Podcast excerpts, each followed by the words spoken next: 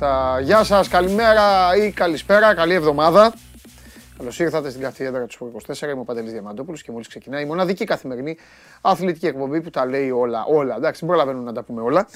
Θα ξεκινήσω όμως σε μια προσπάθεια να, να κάνω αποτελεσματικό πρόλογο. Αποτελεσματικό εννοώντας αποτελέσματα. Λοιπόν, 14 Μαΐου. Θα καθίσω. Θα απαγγείλω ο καθιστός. 14 Μαΐου θα γίνει μία φιέστα στην Αθήνα. Πού θα γίνει δεν το γνωρίζουμε. Θα ήθελα πάρα πολύ όμως οι πρώτοι που είστε και οι πιο πιστοί, γιατί εντάξει μαζεύονται με τα χιλιάδες άνθρωποι, αλλά κακά τα ψέματα έτσι είναι στη ζωή. Ο πρώτος αυτός που πορεύεται μαζί σου από την αρχή, που σε ακούει, που μετά δεν ρωτάει τα ίδια. Για όλες τις εκπομπές ισχύει αυτό. Που δεν ρωτάει ξανά και ξανά και ξανά και ξανά, τον έχεις σε μια πολύ μεγαλύτερη ε, εκτίμηση. Λοιπόν, επίσης, ε, θέλω να μου πείτε τώρα, τώρα, θέλω να μου πείτε, πού θα γίνει φιέστα. Σας προκαλώ να απαντήσετε. Πόλο Ναυροζίδης ξέχασε να βάλει, δεν πειράζει, θα το βάλω εγώ σε εσάς. Η φιέστα θα γίνει στη Λεωφόρο Παναθηναϊκός Άρης ή στην Οπαπαρίνα ΑΕΚ Βόλος. Πού θα γίνει η φιέστα; Μετά τα χθεσινά αποτελέσματα λοιπόν, μετά τη χθεσινή αγωνιστική, ξεκαθάρισε η κατάσταση. Ε, αυτό που αχνοφαινόταν τώρα φαίνεται καθαρά. Είναι η υπόθεση των δύο ομάδων της Αθήνας, το ποια θα πάρει το πρωτάθλημα και εδώ οι πιστοί έχουν αρχίσει. Ε, αν δεν μπει φιέστα λεωφόρο, σκηνοθέτης θα πετάει μπάλες στο στούντιο, λέει ο Κωνσταντίνος. Ε, ο Μιχάλης κλασικά κάνει διάγγελμα στο Βαγγέλη Μαρινάκη και οι φίλοι υπόλοιποι αρχίζουν. Λεωφόρο Φιλαδέλφια, ΑΕΚ Βόλος Φιλαδέλφια, Λεωφόρος, Τριφύλια, Λεωφόρο θα γίνει. Άρης Σάεκ και Φιέστα, στον κόσμο το Κοστάρας. Θέλει να απαντήσει κάτι άλλο από αυτό. Ξέρετε, ο Κοστάρας είναι στην κατηγορία αυτών που θέλουν το κάτι ξεχωριστό. Πα, πάντα δεν έχει, πείτε μου, δεν έχετε ένα τέτοιο φίλο; Ένα τέτοιο φίλο. Δεν έχετε; Όλοι έχουμε. Που του λες, λοιπόν, άκου, θέλω να μου πεις, μήλο ή πορτοκάλι. Και λέει αυτός σε εντάξει, μανταρίνι. Έτσι, για να κάνει τη μαγιά, για να κάνει το ξεχωριστό. Εμείς εδώ έχουμε τον Κοστάρα. Λοιπόν, ε, μετά τα χθεσινά λοιπόν, με κατάλαβες, λέει, μου στέλνει και, την καρ, και καρδούλα ο Κώστας, γεια σου Κωστάρα. Ε, μετά τα χθεσινά παιδιά, ε, δύο διπλά, στην Ίντριγκα, ξέρετε τώρα όλη τη βδομάδα και δύο άσοι και η βαθμολογία άνω κάτω. Τρίχες κατσαρέ, δύο διπλά, ένα-δύο στην Τούμπα, ένα-τρία στο Καραϊσκάκης. Με παιχνίδια που στο τελευταίο ημίωρο έγιναν και αλάνα. Τα είπαμε χθες βράδυ με τα παιδιά.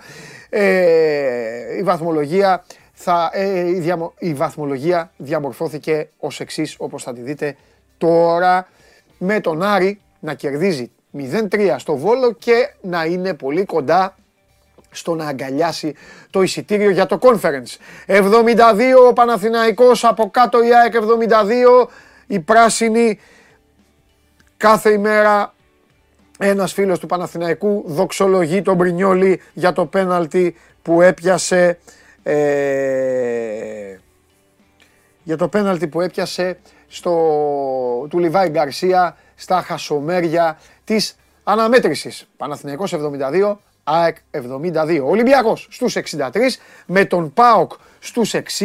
Εδώ γίνεται κουβέντα για την περιβόητη θέση του Europa. Εγώ απλά οφείλω να πω αυτή τη στιγμή ότι τη θέση αυτή, το εισιτήριο αυτό το έχει, ε, ε, το έχει ο Ολυμπιακός, αλλά αν ο ΠΑΟΚ κατακτήσει το κύπελο, το παίρνει ο ΠΑΟΚ και ε, ο τέταρτος πηγαίνει στο conference. Δηλαδή ο Ολυμπιακός πάει στο conference. Αλλιώς αν μείνει έτσι η βαθμολογία και η ΑΕΚ κατακτήσει το κύπελο, τότε ο Ολυμπιακός πάει στο Europa και ο Πάοκ πηγαίνει στο conference. Ε, νωρίς αυτά τα ξαναπούμε. Έχουμε μέλλον για όλα αυτά. Αυτά στο πρωτάθλημα το Σάββατο, σας είπα, θα ξεκινήσω αποτελεσματικά. Καλό, ε. Λοιπόν, το Σάββατο, Λεβαδιακός Ιωνικός 2-2. Όφη Αστέρας Τρίπολης 1-1. Γιάννη Πανετολικό 3-2 και Λαμία Ατρόμητος 1-0.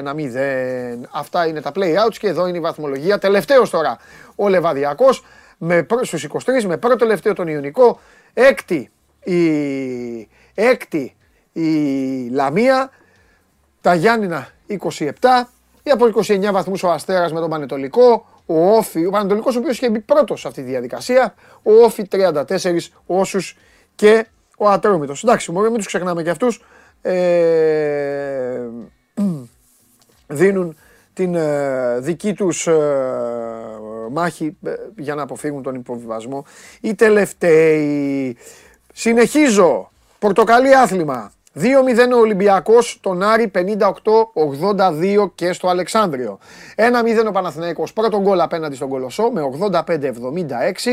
Ο Πάοκ κατάφερε να ε, κερδίσει με τρεις πόντους τον Προμηθέα 78-75 και το Περιστέρι είχε πάρει προβάδισμα από την αρχή, είχε χτίσει μια διψήφια διαφορά 87-73. Αυτά είναι τα play-offs του μπάσκετ, τα βλέπετε έτσι.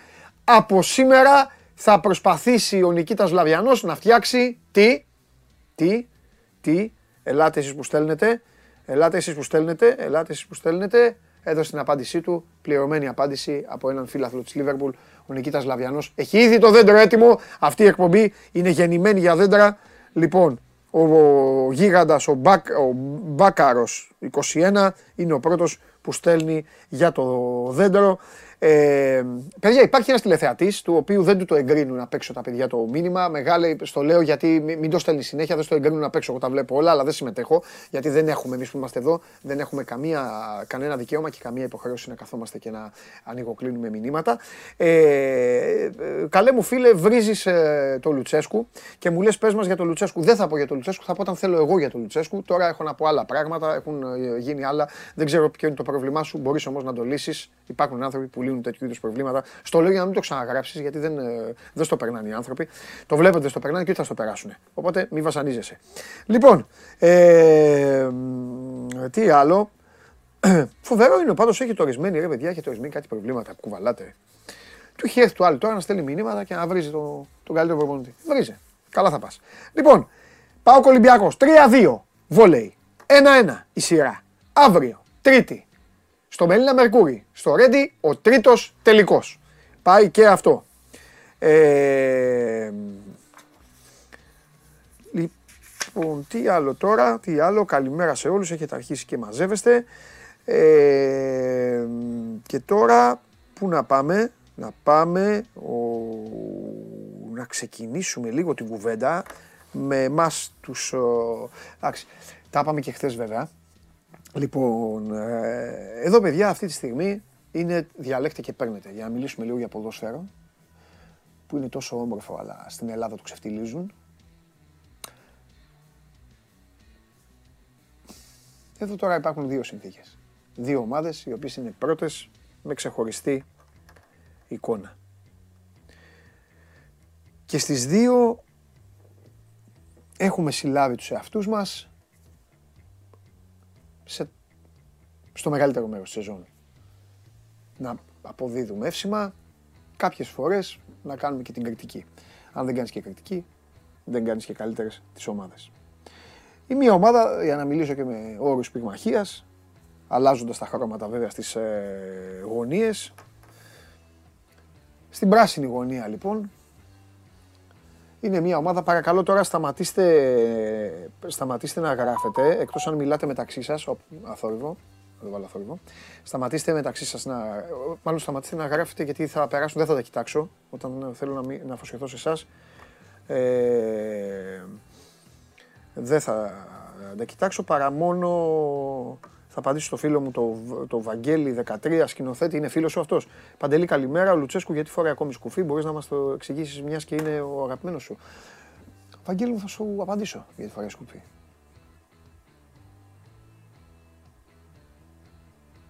Μάλλον όχι. Δεν θα σου απαντήσω. Γιατί δεν είναι ωραίο. Θα είναι, θα είναι υπονοούμενο. Και δεν είναι σωστή ώρα τώρα. Είναι μεσημέρι. Και μας ακούν και ανήλικοι. Δεν είναι σωστό. Δεν είναι σωστό. Με με, με, αλλά θα σου το πω αλλιώς. Ε, έτσι γουστάρει. Εσύ μπορείς τώρα να φοράς βερμούδα. Θες να εμφανιστεί και να πει γιατί ο Βαγγέλης φοράει βερμούδα. Μ' αρέσει που σε λέω και Βαγγέλη μεταξύ, χωρίς λόγο. Λοιπόν, ε, πάμε τώρα. Δεν ξέρω να σου πω και κάτι. Μπορεί να έχει κάποιο θέμα ο άνθρωπος και να θέλει να προστατεύεται και φοράει σκουφό για προστασία. Λοιπόν, ε,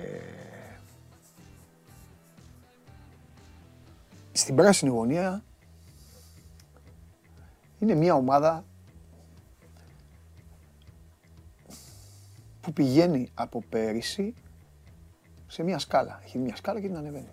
Σκαλοπάτι, σκαλοπάτι. Σιγά σιγά. Φυσικά και συναντάει εμπόδια.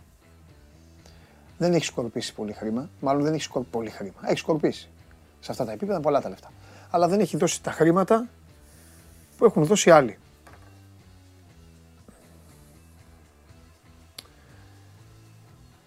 Έχει ένα στυλ ε, συγκεκριμένο. Ξεκινάει από το να μην τη βλάψεις και από εκεί πέρα προσπαθεί να προσαρμόσει το πλάνο ανάλογα στον αντίπαλο. Έχω πει πολλές φορές, προσπαθώντας λίγο να σας έχω ψύχρεμους, ήρεμους και όσο γίνεται να σας βάζω λίγο στη λογική των αποδητηρίων, στην οποία κάποιοι από εσάς που τα έχετε μυρίσει μπορείτε να μπείτε και να καταλάβετε, κάποιοι άλλοι δεν θέλετε να καταλάβετε και δεν σας ενδιαφέρει κιόλας και απλά κάνετε εδώ παρέα για το χαβάλε και καλά κάνετε. Ότι στον Παναθηναϊκό σε μια ομάδα η οποία 7 μήνες, 8, πόσοι μήνες είναι, είναι πρώτη παρά δύο εβδομάδες, δεν του έχει χάρη κανείς. Πάρα πολλές φορές τον έχουμε σε εισαγωγικά αδικήσει προβάλλοντας περισσότερο ή εκφράζοντας το θαυμασμό μας στη συμπολίτησά του η οποία παίζει διαφορετικό ποδόσφαιρο. Και αυτό είναι όλο. Δεν το απαγορεύει του Παναθηναϊκού κανείς όμως να πάρει το πρωτάθλημα. Ούτε μπορεί κανείς να του απαγορεύσει να πάρει το πρωτάθλημα. Με άμυνα, με άμυνα. Με μια άλλη λογική, με μια άλλη λογική. Και ποιοι είμαστε εμείς που θα πούμε σε έναν προπονητή πώς θα χρησιμοποιήσει τα εργαλεία του. Εμείς το μόνο που μπορούμε να κάνουμε είναι να βλέπουμε και να συζητάμε. Και αν κάτι έχει γίνει στραβά, να το επισημαίνουμε. Αν κάτι έχει γίνει πολύ σωστό, να το επιβραβεύουμε. Ως εκεί. Η δική μας δουλειά. Επίσης να σας μεταφέρουμε κάποια νέα. Να κάνουμε συζητήσεις, να σας λέμε ειδήσεις. Να προσπαθούμε να σας κάνουμε πιο σοφούς και πιο ενημερωμένους. Τελεία. Ο ρόλος μας δεν είναι ούτε ξεσηκωτικός.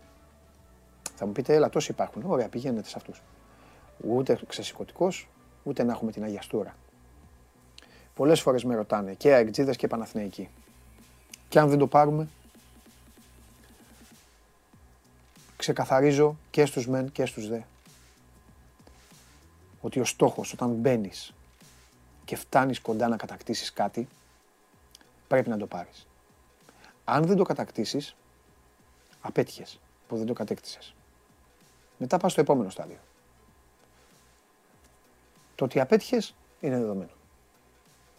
Γιατί απέτυχα, γιατί έπρεπε να πάρω αυτό το τηλέφωνο και δεν το πήρα. Το πήρε ο άλλος. Τελεία. Μετά βλέπεις και εξετάζεις όλο το δρομολόγιο που έκανες μέχρι να φτάσεις για να το κατακτήσεις. Μετά κοιτάς το ταξίδι. Βλέπεις τον προορισμό. Δεν έφτασες. Βλέπεις το ταξίδι. Το έκανες καλά. Το έκανες σωστά. Το έκανες πιστά. Και εκεί γίνεται το ταμείο.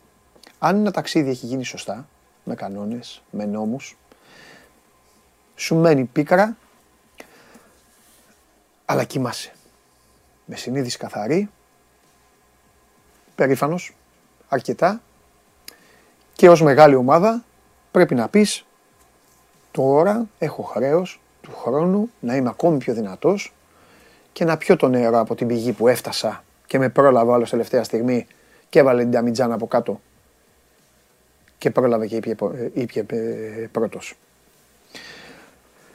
Είναι δεδομένο ότι τώρα είτε είστε Παναθηναϊκοί είτε στα εξήδες θα πικραθείτε. Ο ένας από τους δύο. Αυτή δεν είναι και η ομορφιά. Κάποιος θα χαρεί, κάποιος θα πικραθεί. Το θέμα είναι οι ομάδες να το έχουν πάει σωστά. Στην κίτρινη γωνία είναι μια ομάδα η οποία ναι, ποδοσφαιρικά έχει εκστασιάσει περισσότερο τον κόσμο της από ότι ο άλλος διεκδικητής. Επαναλαμβάνω όμως. Τη δουλειά του κάνει ο Παναθηναϊκός. Και τη δουλειά της πρέπει να κάνει και η ΑΕΚ. Ο τρόπος που παίζει η ΑΕΚ είναι αλλιώτικος. Και πού φτάνουμε; Φτάνουμε την Κυριακή, αν και υπάρχει αγωνιστική την Τετάρτη, αλλά σας πάω λίγο πιο μπροστά. Φτάνουμε την Κυριακή για να δούμε παιδιά αυτούς τους τρόπους να συγκρούνται. Δεν το γουστάρετε αυτό; Σε ένα σε εισαγωγικά κάτι σαν τελικό. Το στυλ του Παναθηναϊκού μέσα στο γήπεδό του με την πίεση και όλο αυτό που θα θελήσει να ασκήσει η ΑΕΚ με το δικό της ποδόσφαιρο. Τόσο απλά. Ε, χθες και οι δύο πήραν δύο υπερπολίτημα αποτελέσματα. Σε λίγο θα πάμε στο φίλο μου το Σάβα, ο οποίος όταν είχε τελειώσει το πρωτάθλημα έλεγε πρωτάθλημα, όταν είχε τελειώσει δεύτερη θέση έλεγε δεύτερη θέση. Τέλος πάντων ο Σάβας είναι, είναι πάντα έτσι, προσπαθώ να τα εξηγώ. Είναι τέτοιος άνθρωπος ο Σάβας, υπεραισιόδοξος, υπερφιλόδοξος και καλά κάνει. Καλά κάνει. Ωραίο είναι αυτό. Ε, ο Παναθηναϊκός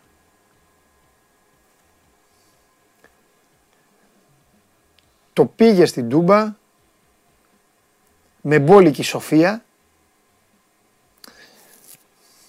μέχρι που πήγε να το χαλάσει στο τέλος. Δέχεται την ισοφάριση, κόντρα στην εικόνα, κόντρα στη ροή, βρίσκει το, βρίσκει το πέναλτι, προηγείται και μετά το 2-1, με τα λεπτά των καθυστερήσεων κιόλας, νομίζω ότι εκεί έγινε λάθος χειρισμό από τους ε, παίκτες, αλλά τους δικαιολογώ γιατί είναι πολύ μεγάλη πίεση. Πολύ μεγάλη πίεση, πολύ μεγάλο το άγχος. Είναι πολύ μεγάλο το άγχος. Τεράστιο. Θα δώσω, να με συγχωρέσουν οι φίλοι μου οι Παναθηναϊκοί, θα δώσω έναν πόντο παραπάνω όμως στην ΑΕΚ. Γιατί έτσι όπως έγινε το πράγμα και δεν παίζουν την ίδια ώρα, ούτε την Τετάρτη είναι την ίδια ώρα τα παιχνίδια. Ε, ξέρετε, η ΑΕΚ είχε να αντιμετωπίσει πολύ περίεργες συνθήκες και τα κατάφερε. Συνθήκες δημιουργημένες και από την ίδια δηλαδή και, και ή όχι από την ίδια ή από το πρόγραμμα. Τι εννοώ; Η ΑΕΚ έχει ένα θέμα πάντα με τον Ολυμπιακό. Πλέον αυτό είναι ορατό. Το καταλαβαίνει κανείς. Δηλαδή υπάρχουν παιχνίδια ρε παιδί μου που λες ότι η ΑΕΚ θα κερδίσει άνετα. Και δεν μπορεί να το κάνει. Δεν μπορεί να το κάνει. Αυτό έχει να κάνει. Είναι κάτι αόρατο που υπάρχει. Η μία συνθήκη λοιπόν είναι ότι έπρεπε να τα βγάλει πέρα με τον Ολυμπιακό που είχε χάσει την έδρα της, που είχε χάσει τη Μεγάλη Τετάρτη παρότι πέρασε. Τέλος πάντων. Το άλλο το πιο δύσκολο, πραγματικά το πιο δύσκολο, είναι μπήκαν στα αποδητήρια στο ημίχρονο. Το έλεγα χθες εδώ με τα παιδιά με το Μπαντελή και το Θέμη. Μπήκαν, μπήκαν στα αποδητήρια και την ώρα που μπήκαν στα αποδητήρια εκτελούσε πέναλτι ο Ιωαννίδης. Εκείνη την ώρα. Μπαίνουν μέσα δηλαδή, λένε πόσο είναι το άλλο και αυτά, τσουκ, γκολ. Ένα-δύο. Αυτά τα πράγματα, ξέρετε, δεν είναι εύκολα. Σε αυτό το επίπεδο. Και να το έχεις στο μυαλό σου. Και να λες ένα-δύο. Μένουν μέσα στα αποδητήρια. Πέναλτι ο Πάοκ. Τι πέναλτι ο Πάοκ. Μέσα στα αποδητήρια αυτά. Προσέξτε. Ε, πέναλτι ο Πάοκ. Ωρε χαμός τώρα πέναλτι ο Πάοκ. Τι έγινε. Το, το εκτέλεσε. Όχι. Βλέπει offside. Βαρ. Μέσα στα αποδητήρια. Δεν υπάρχουν. Ακούστε. Δεν υπάρχουν αυτά. Τα έλα μην ασχολείστε. Μην ασχολείστε, μην ασχολείστε. Μιλάει ο coach. Μην ασχολείστε. Έλα μην ασχολείστε με το άλλο. Δεν υπάρχουν. Όσοι έχετε παίξει το καταλαβαίνετε. Δεν υπάρχουν. Ο Αλμέιδα μίλαγε και οι άλλοι ακούγανε πεταλούδες. Τι να κάνουν, άνθρωποι είναι. Εκείνη την ώρα λοιπόν ακούνε αυτό. Πέναλτι ο Πάοκ. Όχι, δεν είναι πέναλτι τελικά. Ήταν offside. Συνεχίζεται. Έληξε. Τι έγινε. Έληξε. Ένα-δύο Παναθηναϊκός. Μπες παίξε δεύτερο ημίχρονο. Μπαίνουν να παίξουν δεύτερο ημίχρονο. Μπαίνει ο Ολυμπιακός. Γκολ Μπακαμπού. Ανάστα ο, ο κύριος. Όλο αυτό που έχει γίνει μην νομίζετε ότι είναι εύκολο. Για καμία ομάδα. Τώρα έτυχε να είναι η ΑΕΚ, θα μπορούσε να είναι άλλος.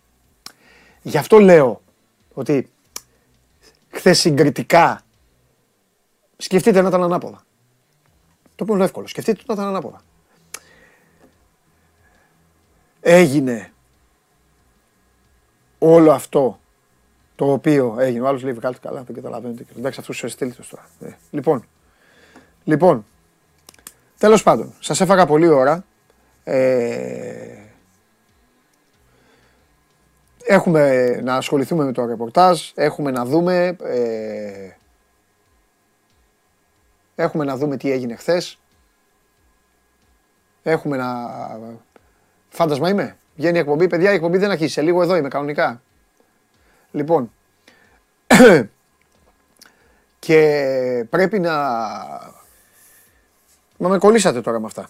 Πρέπει να μάθουμε και πράγματα, έτσι. Πρέπει να μάθουμε και πράγματα που έχει να κάνει Καλά λέει ο ΕΚΑΡ 21.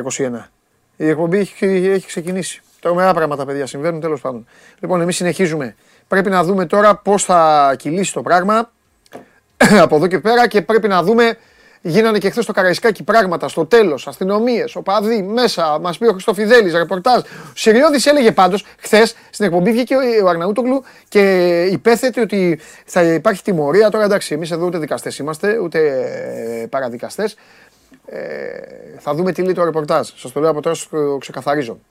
Έλεγε ο Βαγγέλης χθες ότι ε, για τιμωρίες και αυτά, ο Σιριώδης πάντως που ασχολείται, ε, πάνω μου έλεγε ότι έχουν αλλάξει κάτι κανονισμοί, νομοθεσίες, στον Ατρόμητο έγιναν χειρότερα και έφαγε πρόστιμο, ότι υπάρχει, οι κανονισμοί λένε ότι μόνο αν υπάρχει τραυματισμός. Τέλος πάντων, εγώ σας τα λέω αυτά χωρίς να είμαι αυτή τη στιγμή χωρίς να έχω μπροστά μου δει κανονισμούς και μη κανονισμούς. Αλλά υπάρχουν οι άνθρωποι εδώ για να τα συζητήσουμε. Πάμε όμως, μη σας ε, μη σας κρατάω ε, άλλο έτσι μόνος μου. Πάμε να μιλήσουμε με τους ανθρώπους. Πάμε ταξίδι πρώτα.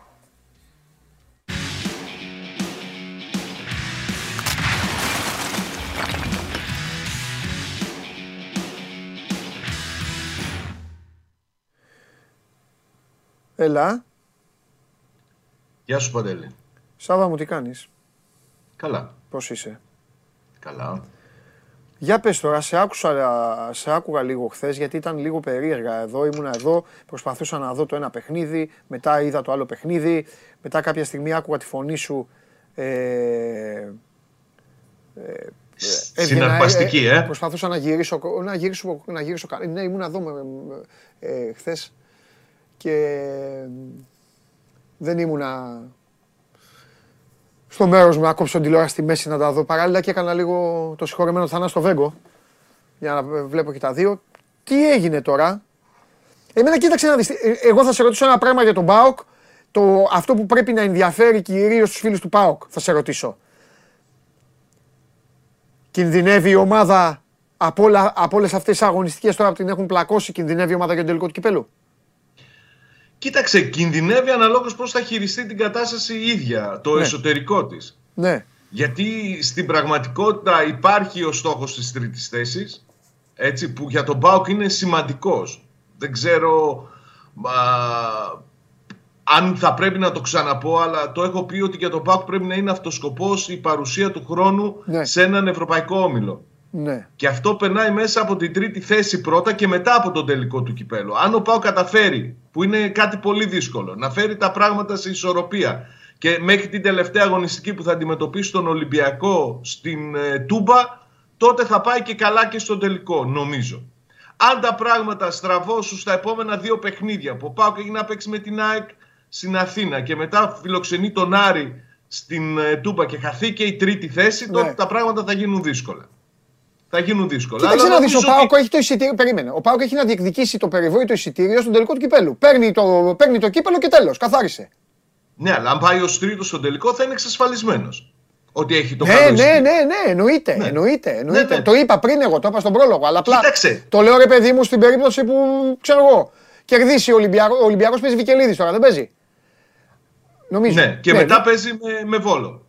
Ναι, πες ότι ο Ολυμπιακός κάνει εξάποντο. Ε; Ναι, παιδί μου. Και ο Πάοκ παίζει και ο Φιλαδέλφια παίζει... και μετά με Άρη. Φιλαδέλφια και, ναι, και πες ότι ο Άρης κερδίζει τον Άρη, παιδί μου. Πέρε, χάνεις την ΑΕΚ όμως. Ναι, και παιδί μου, θα πάει, πάει διαφορά στους 6. Ναι. Αυτό σου λέω. Έχουν δηλαδή. τους ίδιους αντιπάλους. Είναι πώς θα, πώς Ναι. θα πάει το πράγμα, αν Εντάξει, θα το ναι. φτάσει μέχρι τελευταία αγωνιστική. Πάντως νομίζω ότι είναι, ήταν πολύ μεγάλο ψυχολογικό κυρίως μπουστάρισμα Ναι. αυτό που έγινε στο τέλος του, του παιχνιδιού. Με τον Μπάουκ από τη στιγμή που έγιναν οι, οι αλλαγές. Και να σου πω την αλήθεια, χωρίς να αντιλαμβάνομαι εγώ και κάποιο τακτικό σχέδιο, ρε παιδί μου, έγινε πάρα πολύ επιθετικός. Αυτό που συνέβη στα, τελευταία, στα, τελε- στα λεφτά των καθυστερήσεων μετά το πέναλτι του, του Ιωαννίδη, ε, η πολιορκία του, Ναι, η- ναι, ναι. της εστίας του Μπρινιόλη ήταν ε, πολύ δυνατό ψυχολογικό μπουστάρισμα. Αναγνωρίστηκε και από τον κόσμο που Ναι, χειροκρότησε. ρε φίλε, αλλά γιατί πρέπει να φας βοηθάει. όμως, γιατί πρέπει να φας πάλι γκολ για να Και το εγώ κάνεις; αυτό σκέφτομαι. Γιατί; Αυτό σκέφτομαι. Δηλαδή αυτό είναι τελείως, είναι σαν να μιλάς σε παιδάκια μετά ρε Σάβα. Πήγε ο Πάουκ, κοίταξε, ο Πάουκ μπήκε στο, στο παιχνίδι σχετικά καλά. Ο Παναθηναϊκός ήταν διαβασμένος, χτύπησε στην πλευρά την πίεση που, που άσκησε στην πλευρά που, του Ράφα Σοάρες με τον Γκάργα δίπλα του δεξιοπόδαρο Ναι. δημιούργησε προβλήματα στον Πάουκ. Κάποια στιγμή φάνηκε να παίρνει και την κατοχή της μπάλας που όταν παίρνει την κατοχή της μπάλας από τον Πάουκ του βάζεις δύσκολα. Ναι. Κατάφερε να πετύχει τον γκολ με τον Μπερνάρ με πολύ ωραίο τελείωμα του, του παίκτη του Παναθηναϊκού. Σε μια φάση μάλλον περίεργη αν κρίνει κανείς τη συμμετοχή που είχε σε αυτή του Σπόραρ. Εκεί που φαινόταν ότι δεν βρίσκει απαντήσεις, δεν είχε πολλά, πολλές καθαρές φάσεις ο Πάοκ. Μπήκε τον γκολ του Αουγκούστο, ο οποίος θα πρέπει να, να πούμε ότι μόνος σου πήγε να γυρίσει το παιχνίδι Ναι. κάποια στιγμή. Ο Ντάγκλας Αουγκούστο ήταν εχθές συγκλονιστικός. Με το που ισοφαρίζει γίνεται η φάση με το πέναλτι στον, ε, στον Ιωαννίδη και πάλι με τον α, Ζίβκοβιτς να σου θυμίσω για το παιχνίδι στη Λιβαδιά όταν είχε πάει να καλύψει το αριστερό άκρο της άμυνας για να κάνει πιο επιθετική την ομάδα του. Πάλι και εκεί ήταν στην κρίσιμη στιγμή εκεί ο Ζίβκοβιτς στη φάση που δέχτηκε τον γκολ της Σοφάρης και συνέχεια που κινδύνευσε να δεχτεί και γκολ με πέναλτι στο τέλος. Ο Ζίβκοβιτς και ξεκινάνε οι, οι καθυστερήσεις και βλέπεις έναν ΠΑΟΚ τόσο ορμητικό, τόσο παθιασμένο, τόσο πώς να το πω, τόσο να αρνείται ρε παιδί μου ότι θα φύγει με άδεια χέρια από αυτό το παιχνίδι. Νομίζω ότι ήταν συγκλονιστικό και γίνανε τόσα πολλά, παιχνι- τόσα πολλά πράγματα στις καθυστερήσεις Ναι. που δείχνουν ότι ο ΠΑΟΚ θα μπορούσε να διαχειριστεί και να πάρει καλύτερο αποτέλεσμα εχθές. Ναι, απέναντι εντάξει. στον Εγώ νομίζω, εγώ νομίζω ότι το χθεσινό, ε, όπως το περιγράφεις, κυρίως το δεύτερο ημίχρονο, νομίζω ότι είναι ο Πάοκ όλη τη σεζόν. Δεν διαφωνώ. Δεν διαφωνώ. Αύριο θα έρθει ο. ο Μια Θέμης ομάδα ο που δεν, δεν, Πιέστερης. δεν της έχεις εμπιστοσύνη γιατί δεν, δεν ξέρεις. Αύριο θα έρθει ο Θέμης και θα σου αναλύσει τα, τα όπτα, τα 6 γκολ και θα σου πει ότι σε 15 τελικές που κάνει ο ΠΑΟΚ έχει πετύχει ένα γκολ και ο- αυτό που δικαιούταν να πάρει από το παιχνίδι.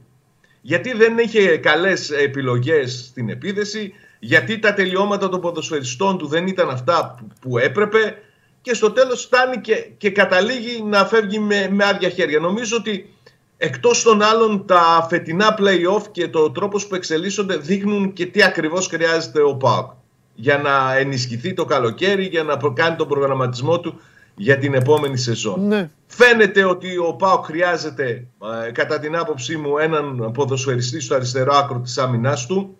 Χρειάζεται έναν παίκτη δίπλα στον Ντάγκλας Αουγκούστο, στη μεσαία γραμμή. Μην ξεχνάμε ότι έχει παρκαρισμένο ένα ποσό πάνω από ένα εκατομμύριο τώρα που παίρνει ο Κούρτιτς. Και θα σου πω ότι χρειάζεται και έναν άλλον επιθετικό. Δεν, ε, φαίνεται ότι δεν μπορεί να πάει έτσι ε, σε διεκδίκηση ψηλών στόχων.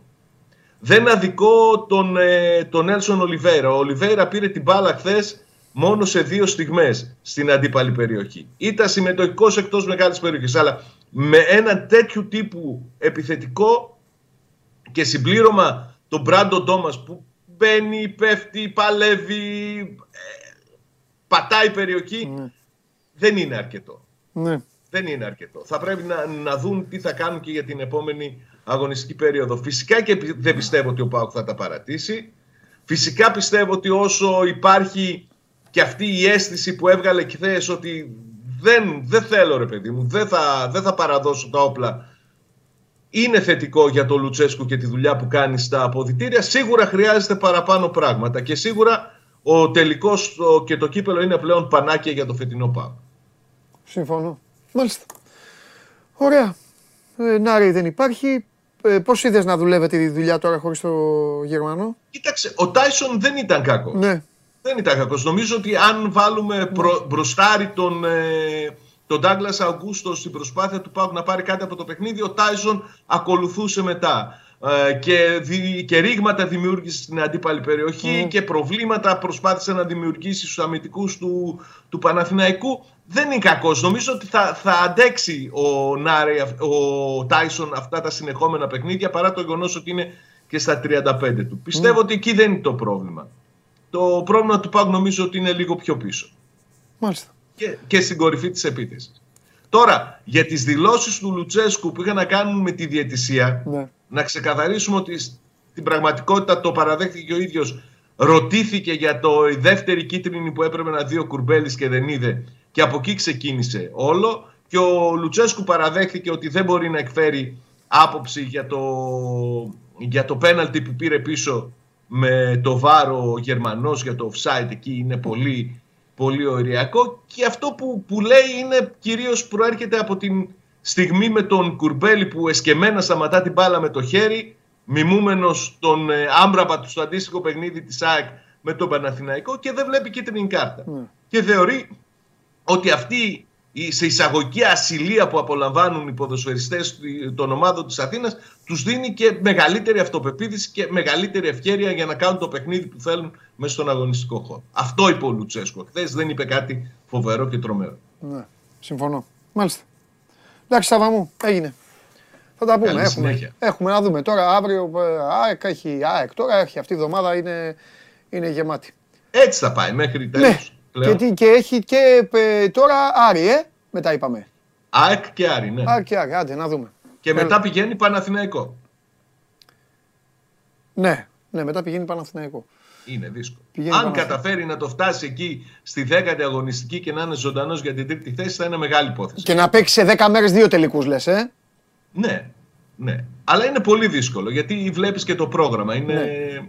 βουνό. Θα έχει δύο τελικούς για το εισιτήριο του Europa ουσιαστικά. Απλά ο ένας θα Μπράβο. είναι και μια κούπα. Ένας τίτλος. Είναι πολύ σημαντικό για αυτή την ομάδα που δημιουργείται τώρα να κλείσει τη χρονιά με μια τόσο μεγάλη επιτυχία που θα είναι ένα τρόπεο. Ναι. Αλλά στο, στο ξαναλέω, για μένα ε, αυτός σκοπός είναι όμιλος στην επόμενη σεζόν. Ναι, ναι, ναι, Ευρωπαϊκός. παι- σωστό Δεν- είναι δεν αυτό έχει γιατί πολυτέλεια ωραία είναι τα άλλη. κύπελα, τα μαζεύουν οι ομάδες, έχεις δίκιο. Αλλά πρέπει να βλέπουν και το πώς χτίζεται το μέλλον γιατί αυτό φέρνει παίκτες, αυτό κάνει μεταγραφές, αυτό, αυτό ηρεμεί το σχεδιασμό των αθλητικών διευθυντάδων. Είναι πολύ Βέβαια, σημαντικό αυτό. βέβαια. Φιλιά, Καλή συνέχεια. να είσαι καλά. Λοιπόν, ο, θα απαντήσω εδώ στο φίλο μου τον Πάνο. Πάνος Βουγιουκλάκης και λέει, μια εκπομπή σοβαρή είχαμε να βλέπουμε και βάζει, τις, ε, βάζει εδώ τις δικές μας ε, και δυστυχώς λέει πλέον γίνατε ίδιοι, για μας λέει, με τους υπόλοιπους στις αναφορές στη διαιτησίας. Συγχαρητήρια. Εντάξει, το συγχαρητήρια είναι ειρωνικό. Στο δίνω γιατί στην Ελλάδα εξ αποστάσεως ε, το καλύτερο άθλημα είναι η ειρωνία. Ε, Πάνο μου, οπότε και εσύ να ειρωνεύεσαι, οκ. Ε, ρε Πάνο, θα σε ρωτήσω κάτι. Πρώτα απ' όλα, τη λέξη, δι- ακόμα εδώ τη λέξη διαιτητής δεν την έχουμε πει. Αν χρειαστεί όμως θα την πούμε. Ένα. Δεύτερον, έχουμε εξηγήσει πάρα πολύ καλά εμείς εδώ ότι δεν ε, βάζουμε, δεν προτάσουμε όλο αυτό το ωραίο που γουστάρε. Εντάξει, δεν το γουστάρεις, σε βγάζω έξω. Σε βάζω στη δικιά μας πλευρά που για κάποιο λόγο εσύ τώρα τα βάλεις μαζί μας. Τέλος πάντων, συγγνώμη, θα ζητάς σε λίγο. Δεν πειράζει. Ε, αλλά το να μην πούμε τίποτα δεν υπάρχει. Δεν θα ήμασταν επαγγελματίες. Θα ήμασταν τίποτα ηλίθιοι θα ήμασταν δηλαδή. Δηλαδή τώρα να, να βγει ο Γουλής παράδειγμα και να μου πει την είδες αυτή τη φάση; Ναι. Τι είναι; Τι θα κάνω, κάνω έτσι, θα κάθομαι; Ε, Κώστα δεν ξέρω. Ξέρεις, θα πεις. Θα πει τότε τι κάνεις, γιατί μιλάτε. Αυτά είναι μέρος του παιχνιδιού. Όταν υπάρχει κάτι, εδώ είμαστε, θα το συζητάμε. Τώρα, τα σχέδια που αυτός έτσι, το Γιουβέτσι και αυτό και οι ανακοινώσεις και αυτά, σε αυτό συμφωνώ μαζί σου. Οπότε μας χαρώνεις, ρε φίλε. Άμα δεν γουστάρεις, εντάξει. Αλλά μην λες τώρα πράγματα που δεν ισχύουν. Μας λέ, μας λένε που δεν μας λένε εδώ, έχουν βγάλει 10 10.000 σενάρια τώρα εδώ και κάτι μέρες. Εδώ έχουμε τέτοιο. Εντάξει. Αυτό που λες, Πανούλη μου. Λοιπόν, για πάμε στον Κοστάρα τώρα. Ο, οποί- ο περίμενε, έχεις στείλει ο Βλάσης. Αν έχεις στείλει ο Βλάσης, μετά τον Κώστα θα έχουμε Βλάση. Αλλά ο Βλάσης τώρα όχι. Ο Βλάσης αποθένει το, το Λουτσέσκου τώρα. Θεός ο Βλάσης. Λοιπόν, Για πάμε. Πάμε, πάμε, πάμε. Πάμε, πάμε, πάμε, πάμε, πάμε. Θα τον φτιάξω τώρα. Πάμε.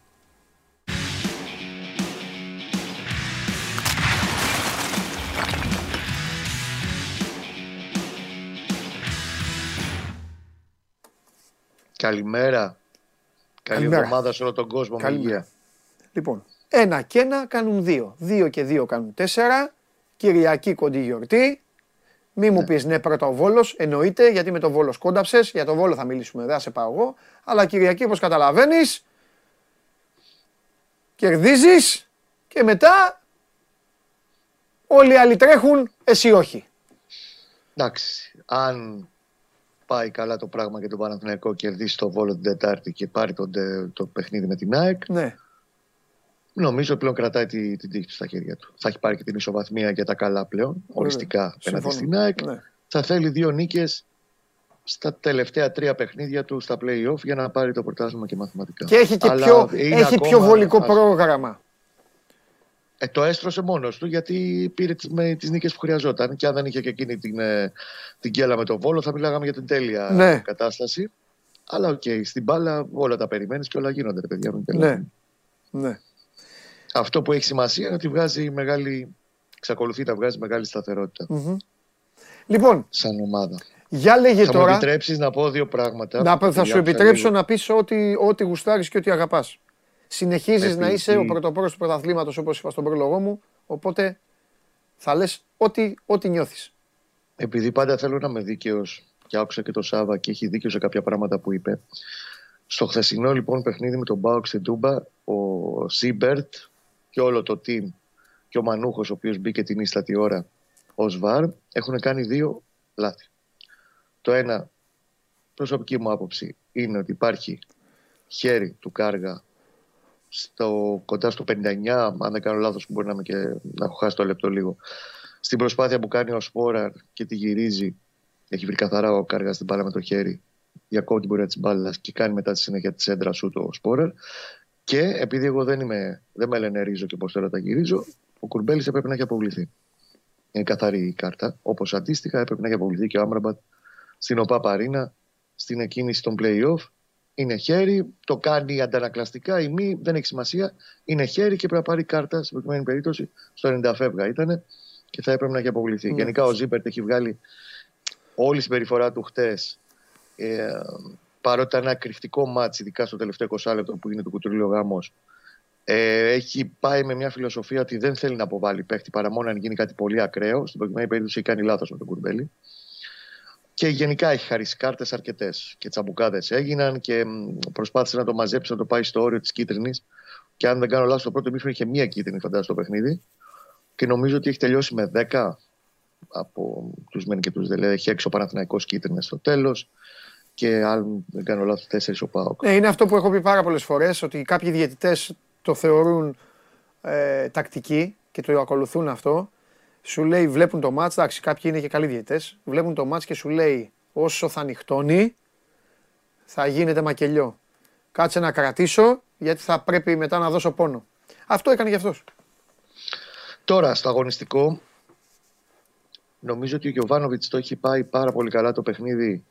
Το έχει ξεκινήσει εξαιρετικά. Έχει κάνει παραπάνω από αυτό που περίμενα ως προς την τακτική προσέγγιση. Δηλαδή, αφενός έχει γεμίσει τον άξονα του με την τριάδα που έχουμε πει του. Σε αυτή την ε, σειρά των αγώνων των playoff του κάνει τη διαφορά του Παναθηναϊκού και του ε, προσφέρει ακόμα μεγαλύτερη συνοχή και ασφάλεια στην τριάδα στη μεσαία γραμμή εννοώ. Το Ρουμπέν, τον Τσέρνι και τον Κουρμπέλη. Έχει εκμηδενήσει την, ε, τη δραστηριότητα του, του Αουγκούστο. Έχει ρίξει συνεχώς βοήθειες πάνω στους Ζήφκοβιτς. Είχες δίκιο, ξεκίνησε ο Κωνσταντέλια, αν και τον πέρασε στη δεκάρη μετά το 30. Ο Λουτσέσκου το άλλαξε και γενικά άλλες δύο-τρεις φορές έγινε αυτό κατά τη διάρκεια του αγώνα. Τέλος πάντων, προσπάθησε να περιορίσει, αν και είχε περισσότερα προβλήματα, κυρίως από την δεξιά πλευρά της άμυνάς του και αριστερά, όπου ο Κωνσταντέλιας δημιούργησε δύο-τρεις επικίνδυνες καταστάσεις σε συνεργασίες με τον Τάισον που τραβιόταν πιο πολύ αριστερά για να βγάζει συ- συνδυαστικά τον Μπάουκ στην κόντρα. Είχε τη μεγαλύτερη στιγμή με τον Σπόρα στο 11. Γενικά είχε πιο πιστική παρουσία. Ο Πάουκ είχε τις δικές του στιγμές, την ευκαιρία που έχει πιάσει ο Μπρινιόλη. Αλλά ενδεχομένως εκεί, αν πηγαίναμε στο βαρ, θα βλέπαμε ότι η μπάλα είχε βγει από out. Ήρθε από out το γύρισμα του παίχτη του Πάουκ. ψηλά γράμματα, λεπτομέρειες. Η ουσία είναι τακτικά το έχει πάει πάρα πολύ καλά και την κατάλληλη στιγμή πριν πάνε στο ημίχρονο, προς, το, προς τη δύση του ημίχρονου, έρχεται το γκολ του Μπερνάρ, με τον Μπερνάρ να κάνει, τέλος πάντων να ικανοποιεί το μοναδικό παράπονο που έχει ο Γιωβάνοβιτς από τον Βραζιλιάνο καθ' όλη τη διάρκεια της ε, φετινής σεζόν. Και αυτό έχει να κάνει με το γεγονός ότι ενώ έχει την ποιότητα και τα χαρακτηριστικά και την προσωπικότητα και το σουτ να εκτελέσει από Δεν το τελειώνει, ε δεν το παίρνει τόσες φορές πάνω ναι, του. Ναι, ναι. Προτιμάει πάντα να ψάξει το, Κάτι άλλο, την πάσα ναι. παρά είναι αλτουριστή. Ναι. Κοίταξε να Αυτό, επειδή έχουν κάνει πολλή συζήτηση στο κοροπή πάνω σε αυτό και έχει λατρεία ο Γιωβάνοβιτς προς τον ε, Μπερνάρ. Ε, και θα εξηγήσω για τους λόγους γιατί. Ε, καμιά φορά λίγο είμαστε υπερβολικοί στην Ελλάδα, αλλά αυτό τέλος πάντων θα το συζητήσουμε σε λίγο. Το με τον Ολυμπιακό είδες ότι στο ξεκίνημα του, του ντέρμπι πριν το Πάσχα στο πρώτο ημίχρονο κάνει μια τέτοια αντίστοιχη κίνηση. Τελευταία στιγμή είναι μπάλα, έχει πορεία προς το τέρμα, βάζει το πόδι εμβυλά, φεύγει κόρνερ. Ε, στην Τούμπα το έκανε ακόμα πιο πιστικά. Αν και νωρίτερα έβγαλε ακόμα μία assist, την οποία δεν αξιοποίησε στην παίκτη του, η 7η φέτος. Και λέω 7η γιατί γινόταν για πολύ μεγάλο καιρό μια κουβέντα και από φίλους του Παναθηναϊκού ότι αν, οι αριθμοί του Μπερνάρ ότι είναι ε, δυσανάλογοι σε σχέση με το συμβόλαιο που παίρνει. Είναι 1,7 το χρόνο και 2,5 για του χρόνου. Το θέμα είναι τι λέει ο Γιωβάνοβιτς. Και για τον Γιωβάνοβιτς, το αν είχε βάλει ένα γκολ μόνο στη Νεάπολη, αν μετρούσε τρεις assist και 7 assist που δεν έγιναν γκολ, γιατί μετράει και αυτή η στατιστική. Ε, το θέμα είναι ότι εκτελεί απόλυτα αυτό που θέλει μέσα στο γήπεδο. Ναι. Με εξαίρεση το Φλεβάρι, που όντως το Φλεβάρι, ενώ ο Παναθηναϊκός συνερχόταν από εκείνο τον ε, διαολεμένο Γενάρη, το Φλεβάρι, ο Μπερνάρ που ήταν ο καλύτερος παίκτης του Παναθηναϊκού ένα μήνα νωρίτερα, όντως είχε μια κάμψη στα απόδοσή του και όλοι περνάνε περίοδο του φορμαρίσματο, δεν το συζητάμε. Υπηρετεί απόλυτα αυτό που πάντα θέλει ο Γιωβάνοβιτς από τον ίδιο. Και θα σου πω και κάτι ε, το οποίο, OK, okay, καλό να τα συζητάμε αυτά, τα περνάει και λίγο καιρός. Ο Παναγιώ το καλοκαίρι θα μπορούσε να έχει πάρει και το Χάμες Ροντρίγκες. Ναι. Τέσσερις φορές του είχε προτείνει ο ατζέντης του από τα τέλη Ιουλίου μέχρι τα τέλη Αυγούστου. Τέσσερις φορές έχει στείλει mail με προτάσεις, με λεφτά που ούτως ή άλλως είχε διαθέσει ο Παναθηναϊκός στην, ε, στην αγορά το περασμένο καλοκαίρι. Τέσσερις φορές προτάθηκε στον Παναθηναϊκό; Ναι. Τον περασμένο από τον τέλη Ιουλίου μέχρι τέλη Αυγούστου. Στο Ολυμπιακό νομίζω ήρθε τις πρώτες μέρες του Σεπτέμβρη, ε, πριν το φινάλε του μεταγραφικού παραδείγματο. Δεν θυμάμαι τώρα ακριβώς. Πιο μετά. Να σου πω, ε, και η τι δεν τον ήθελε ο Γιωβάνοβιτς; Δεν θα πήγαινε σε μια τέτοια επιλογή ο Γιωβάνοβιτς. Χωρίς να σημαίνει ότι είναι επεκτάρα ο άνθρωπος. Έτσι. Ε, μια καριέρα από πίσω ναι. πολύ μεγάλη. Δεν θα πήγαινε όμως σε μια επιλογή τέτοιου είδους ποδοσφαιριστή, γιατί για τον Γιωβάνοβιτς ο Σταρ ήταν, είναι και θα είναι η ίδια η ομάδα. Και ο Μπερνάρ το υπηρετεί απόλυτα. Είναι ο αθόρυβος Σταρ του Γιωβάνοβιτς και τέτοιου είδους ποδοσφαιριστές θέλει. Είναι για μένα έτσι όπως τέλος πάντων μετά από δύο χρόνια έχουμε μάθει το πώς σκέφτεται, πώς λειτουργεί, ακόμα και στις μικρές λεπτομέρειες πώς κινείται ο Γιωβάνοβιτς, είναι η παρουσία του Μπερνάρ και το τι παίχτη είναι και στο πώς θα, πώς θα θυσιαστεί για την ομάδα κυνηγώντας το Ροντινέι μέχρι, το, μέχρι τα αποδητήρια. Ε, στο να μην προδώσει ποτέ πίσω το Χουάνκαρ, στο να παίξει όπου τον βάλει, ανάλογα με το τι απαιτεί κάθε παιχνίδι ε, και το πλάνο που βγάζει ο Γιωβάνο για κάθε παιχνίδι, είναι το απόσταγμα της φιλοσοφίας του Γιωβάνοβιτς. Ναι. Ο Μπερνάρ. Ναι. Ε, ξέρεις, καμιά φορά στην Ελλάδα στεκόμαστε ναι, αλλά εσύ παίρνει 2,5 του χρόνου και 1,7 φέτος και έχει ένα γκολ και 3 assist. Ναι. Χαίρομαι που δεν το βλέπει έτσι ο Γιωβάνοβιτς και το βλέπει κάπως διαφορετικά. Ναι. Και καλό είναι να αρχίσουμε να καταλαβαίνουμε λίγο και διαφορετικά κάποια πράγματα. Γιατί ακόμα και αυτά που έκανε και κάνει ο Μπερνάρ μέσα στο γήπεδο, στο πόσο συμμετέχει, όχι μόνο στην παραγωγή διαδικασία, αλλά και στο να διατηρείται η συνοχή που είναι το νούμερο ένα όπλο του Παναθηναϊκού, η συνοχή του σαν ομάδα μέσα στα, στο γήπεδο, ε, το κάνει και πολύ καλά και δεν μπορεί να το κάνει οποιοδήποτε. Αυτό. Θέλω λίγο να πάμε και σε κάποιες λεπτομέρειες, γιατί εντάξει, ωραία, όλα τα αγωνιστικά, τα αγωνιστικά δεν θέλω να γινόμαστε και βαρετοί. Ναι. Ε, το συζητήσαμε λίγο το βράδυ, θέλω και μαζί σου όμως, θέλω να το πω και θα πω κιόλας γιατί μου έχουν στείλει ε, ψυχαρεμία, δεν αφήνουμε τίποτα κάτω. Θα το συζητήσουμε. Και, ναι. για το, και για τη χειρονομία. Πρώτα όμως πριν τη χειρονομία θέλω να πω κάτι. Θέλω να πω ότι χθες εκτελέστηκαν ε, στη δύση των αγώνων δύο πέναλτι. Δεν συγκρινώ. Δεν συγκρίνω το Λιβάη με τον, με τον ιωαννιδη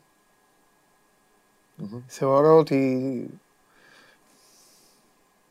Δηλαδή αν χθες βράδυ στο αεροδρόμιο έβλεπα τον Γιωβάνοβιτς θα του έλεγα πώς το έκανες αυτό, είχες και άλλους εκτελεστές. Εκτός αν υπάρχει κάποια ιστορία την οποία θα, θα μας την πεις εσύ. Ναι. Είναι, πολύ, είναι, πολύ βαρύ, είναι πολύ βαριά η στιγμή εκεί. υπάρχει, υπάρχει και κλασική καθυστέρηση που κάνουν πάντα και καλά κάνουν οι ομάδες οι οποίες είναι να το δεχτούν το πέναλτι, να κερδίσουν Σωστό. χρόνο για να έτσι το πλήρωσε ο Σπόραρ με τον Κλέιμαν. Ε, ναι. το, το, ίδιο έγινε. Έχει κάνει, ε, έχει κάνει τρομερή εκτέλεση ο Ιωαννίδης. Θέλω να το δώσω αυτό. Όπως αποθεώνουμε και τους τερματοφύλακες. Και τρομερή ακτίνα Ξοκοτάρσκι. Ναι, ναι, τρομερή. Για του Λιβάη θα τα πούμε μετά για το πέναλτι και όλα αυτά με τον Βαγγέλη και τον Δημήτρη. Αυτό. Και επειδή ε, μου στέλνουν, ε, γιατί όλος τυχαίως με σένα πάλι ήταν που σου βάζα χέρι εκεί που λέγεις για κάτι πανηγυρισμούς, συνεχίζω, δεν αλλάζω γνώμη. Ε, ε, αν, ο, αν ο Φωτάρας που λέει ο, που λέει ο Κώστας έχει κάνει χειρονομία, είναι μεγάλη του βλακεία. Λοιπόν, αν, έχει πανηγυρίσει, αν έχει πανηγυρίσει, Κώστα μου μισό λεπτό, κάτσε λίγο γιατί μου ναι, στέλνουν ναι, εμένα. Ναι, ναι, γιατί το κατάλαβα τι θες να Ναι, επειδή μου στέλνουν εμένα, μου στέλνω λίγο να πω εγώ. Ε, έχω ξεκαθαρίσει τη θέση μου, παιδιά. Τις προάλλες ο Κώστας είχε στενοχωρηθεί με έναν παίκτη του ΠΑΟΚ, ο οποίος απλά πανηγύριζε. Που είναι ε, 1,5 χρόνο τον Κούρτιτς. Ναι, καλά έκανε ο Κούρτιτς, του το είχα πει του Κώστα, καλά έκανε με τα αυτιά του, καλά έκαναν όλοι. Καλά έκανε ο Μάνταλος και έκανε έτσι. Δε, ε, οι ποδοσφαιριστές, καλά έκανε ο Μπακαμπού που έδειχνε αυτό. Ακούστε να δείτε, σας καταλαβαίνω, είστε υπερευαίσθητοι. Είστε υπερευαίσθητοι. Οι παίκτες θα πανηγυρίσουν βάζουν γκολ και θα πανηγυρίσουν. Εγώ μπορεί να κάνω χειρότερα. Όμως, όμως, εξαιρώ τις χειρονομίες, τις ψευτομαγκέ και τους κουτσαβακισμούς. Αν ο Φωτάρας έχει κάνει χειρονομία, ε, ε, πώς το λένε, δεν είμαι με Φωτάρα. Αν ο Φωτάρας απλά πανηγύρισε και είπε να εγώ είμαι εδώ και αυτά, δεν θα πρέπει να μου παρεξηγήσετε. Αυτό θέλω να πω. Έλα, Κώστα λέγε.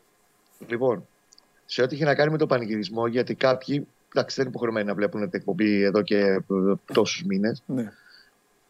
Η χειρονομία που κάνει αυτό, η φωτογραφία την έχουμε. Ο Ιωαννίδης το έχει υποσχεθεί στον ε, Αϊτόρ, είναι ο πανηγυρισμός που κάνει ο Αϊτόρ. Ο, okay. ο πανηγυρισμός ο συγκεκριμένος μπορεί να, φαν, να φαίνεται τέλος πάντων. Ναι, παιδί μου, ότι πιάνει τα γεννητικά του όργανα. Ναι, okay. Πιάνει επίμαχο σημείο. Το είχαμε ξαναπεί και μετά τον τελικό του κυπέλου Ελλάδος με τον Μπάουκ. Ο Αϊτόρ έτσι πανηγυρίζει πάντα και έχει ένα και μόνο λόγο. Απλά ψηλά γράμματα θα μου πεις. Όποιος θέλει να ασχοληθεί μπορεί να το ψάξει και στο ίντερνετ.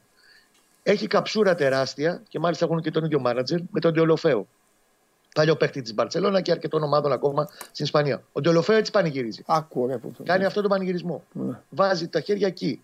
Δεν, δεν, δεν πιάνει Συγγνώμη. Ε, ναι, μόνο εντάξει, κατάλαβα. Όπως έκανε ο Σιμεώνας, ας πούμε, όταν είχε βάλει τον γκολ τότε στη Γιουβέντους ναι, ναι. και του το, έκανε, το, το, το, το, το απάντησε μετά ο Κριστιανό. Ναι. Έτσι πανηγύρισε στον τελικό του κυπέλου Ελλάδος. Και μάλιστα κατηγορήθηκε ο Αϊτόρ. Ναι. Έτσι πανηγύρισε και στην Τούμπα στο πρώτο γύρο όταν έκανε τον αδείο και του είχε υποσχεθεί ο Ιωαννίδης, γιατί του είχε πει ο Αϊτόρ πριν το μάτσο: Θα βάλεις γκολ φωτάρα, θα μπεις αλλαγή, θα βάλεις γκολ. Ναι. Και του είπε ότι αν βάλω γκολ θα πανηγύρισα και σένα και τα αφιέρωσε στον Αϊτόρ. Αυτό το πανηγυρισμό, όποιο θέλει να τρέξει, γιατί το έχει εξηγήσει σε τέσσερις συνεντεύξεις και στο Σπορικό 4 το περασμένο ναι, καλοκαίρι, ναι, ναι, ναι, είναι πανηγυρισμό του Τελοφέου. Όποιος θέλει το δέχεται. Όποιος ναι. θέλει να βλέπει εκεί χειρονομία, ας δει χειρονομία. Δεν μπορεί να αλλάξει τα μυαλά ναι. κανένας. Λοιπόν, για πες τώρα. Η ευθύνη όντως έχεις απόλυτο δίκιο, είναι τεράστια εκείνη την ώρα. Ναι. Αλλά αυτός είναι ο Φώτη Ιωαννίδη. Έχει τεράστια άγνοια κινδύνου, έχει τρομερή αυτοπεποίθηση. Μπράβο. Και φαίνεται και όλο στο γήπεδο. Δεν περιμένουμε πέναλτε καταλάβουμε ότι έχει αυτοπεποίθηση αυτό το παιδί. Ναι. Και πόσο σημαντικός και καθοριστικός έχει αποδειχθεί σε όλη αυτή η διαδρομή του Παναθηναϊκού. Ναι. ναι. Ωραία. Πες μου κάτι και σε αφήνω. Ε, ναι. Τώρα κάθε μέρα πρέπει να μιλάμε. Ε... Τετάρτη έχουμε βόλο. Ε. Αυτό πήγα να πω. Αυτό πήγα δρόμο θα με βγάλεις λογικά εκείνη την ώρα, στον δρόμο θα είμαι. Πόσο είναι ρε παιδί μου τώρα; Πόσο ηχή βουίζει όπως το καλοκαίρι η Μέλισσα; Πόσο βουίζεις το αυτί σου αυτό το, αυτό το, αυτό το μάτς, με δεδομένο το, τον πρώτο αγώνα; Εσύ Παντελή, επειδή καθόμουν και το σκεφτόμουν με ηρεμία, μετά από το 0-0, εκείνο το βράδυ. Ναι. Κάσα και το ξαναείδα κιόλας το παιχνίδι, γιατί έχω και αυτή την ε, ανομαλία μέσα. Okay. Μου κάνω και ξαναβλέπω τα μάτια πολλές φορές. Ο Βόλος είναι μια λοξή ομάδα. Ναι. Χωρίς να παρεξηγήσω έτσι, με εντολή ναι. παρεξηγήσω. Είναι μια ομάδα που μπορεί να τα περιμένεις όλα. Υπενθυμίζω γιατί εγώ θέλω πάλι δεν είμαι δίκαιο. Στην αρχή της σεζόν, όχι στην Οπαπαρίνα, στη Ριζούπολη. Όπου η ΑΕΚ ακόμα θα μου πει κάποιος ότι δεν είχε βρει τα πατήματά της και δεν ήταν η ομάδα του, του Αλμέιδα που είδαμε κατά τη διάρκεια της σεζόν. Έχει πάει και έχει κάνει διπλό στη, στην ΑΕΚ, στην Αθήνα, στη Ριζούπολη. Ναι. Δηλαδή, μου λένε όλοι ε, τις προηγούμενες μέρες ότι ναι, αλλά δεις, άμα χαθεί για ένα βαθμό το πρωτάθλημα θα το έχει χάσει ο Σπόρα.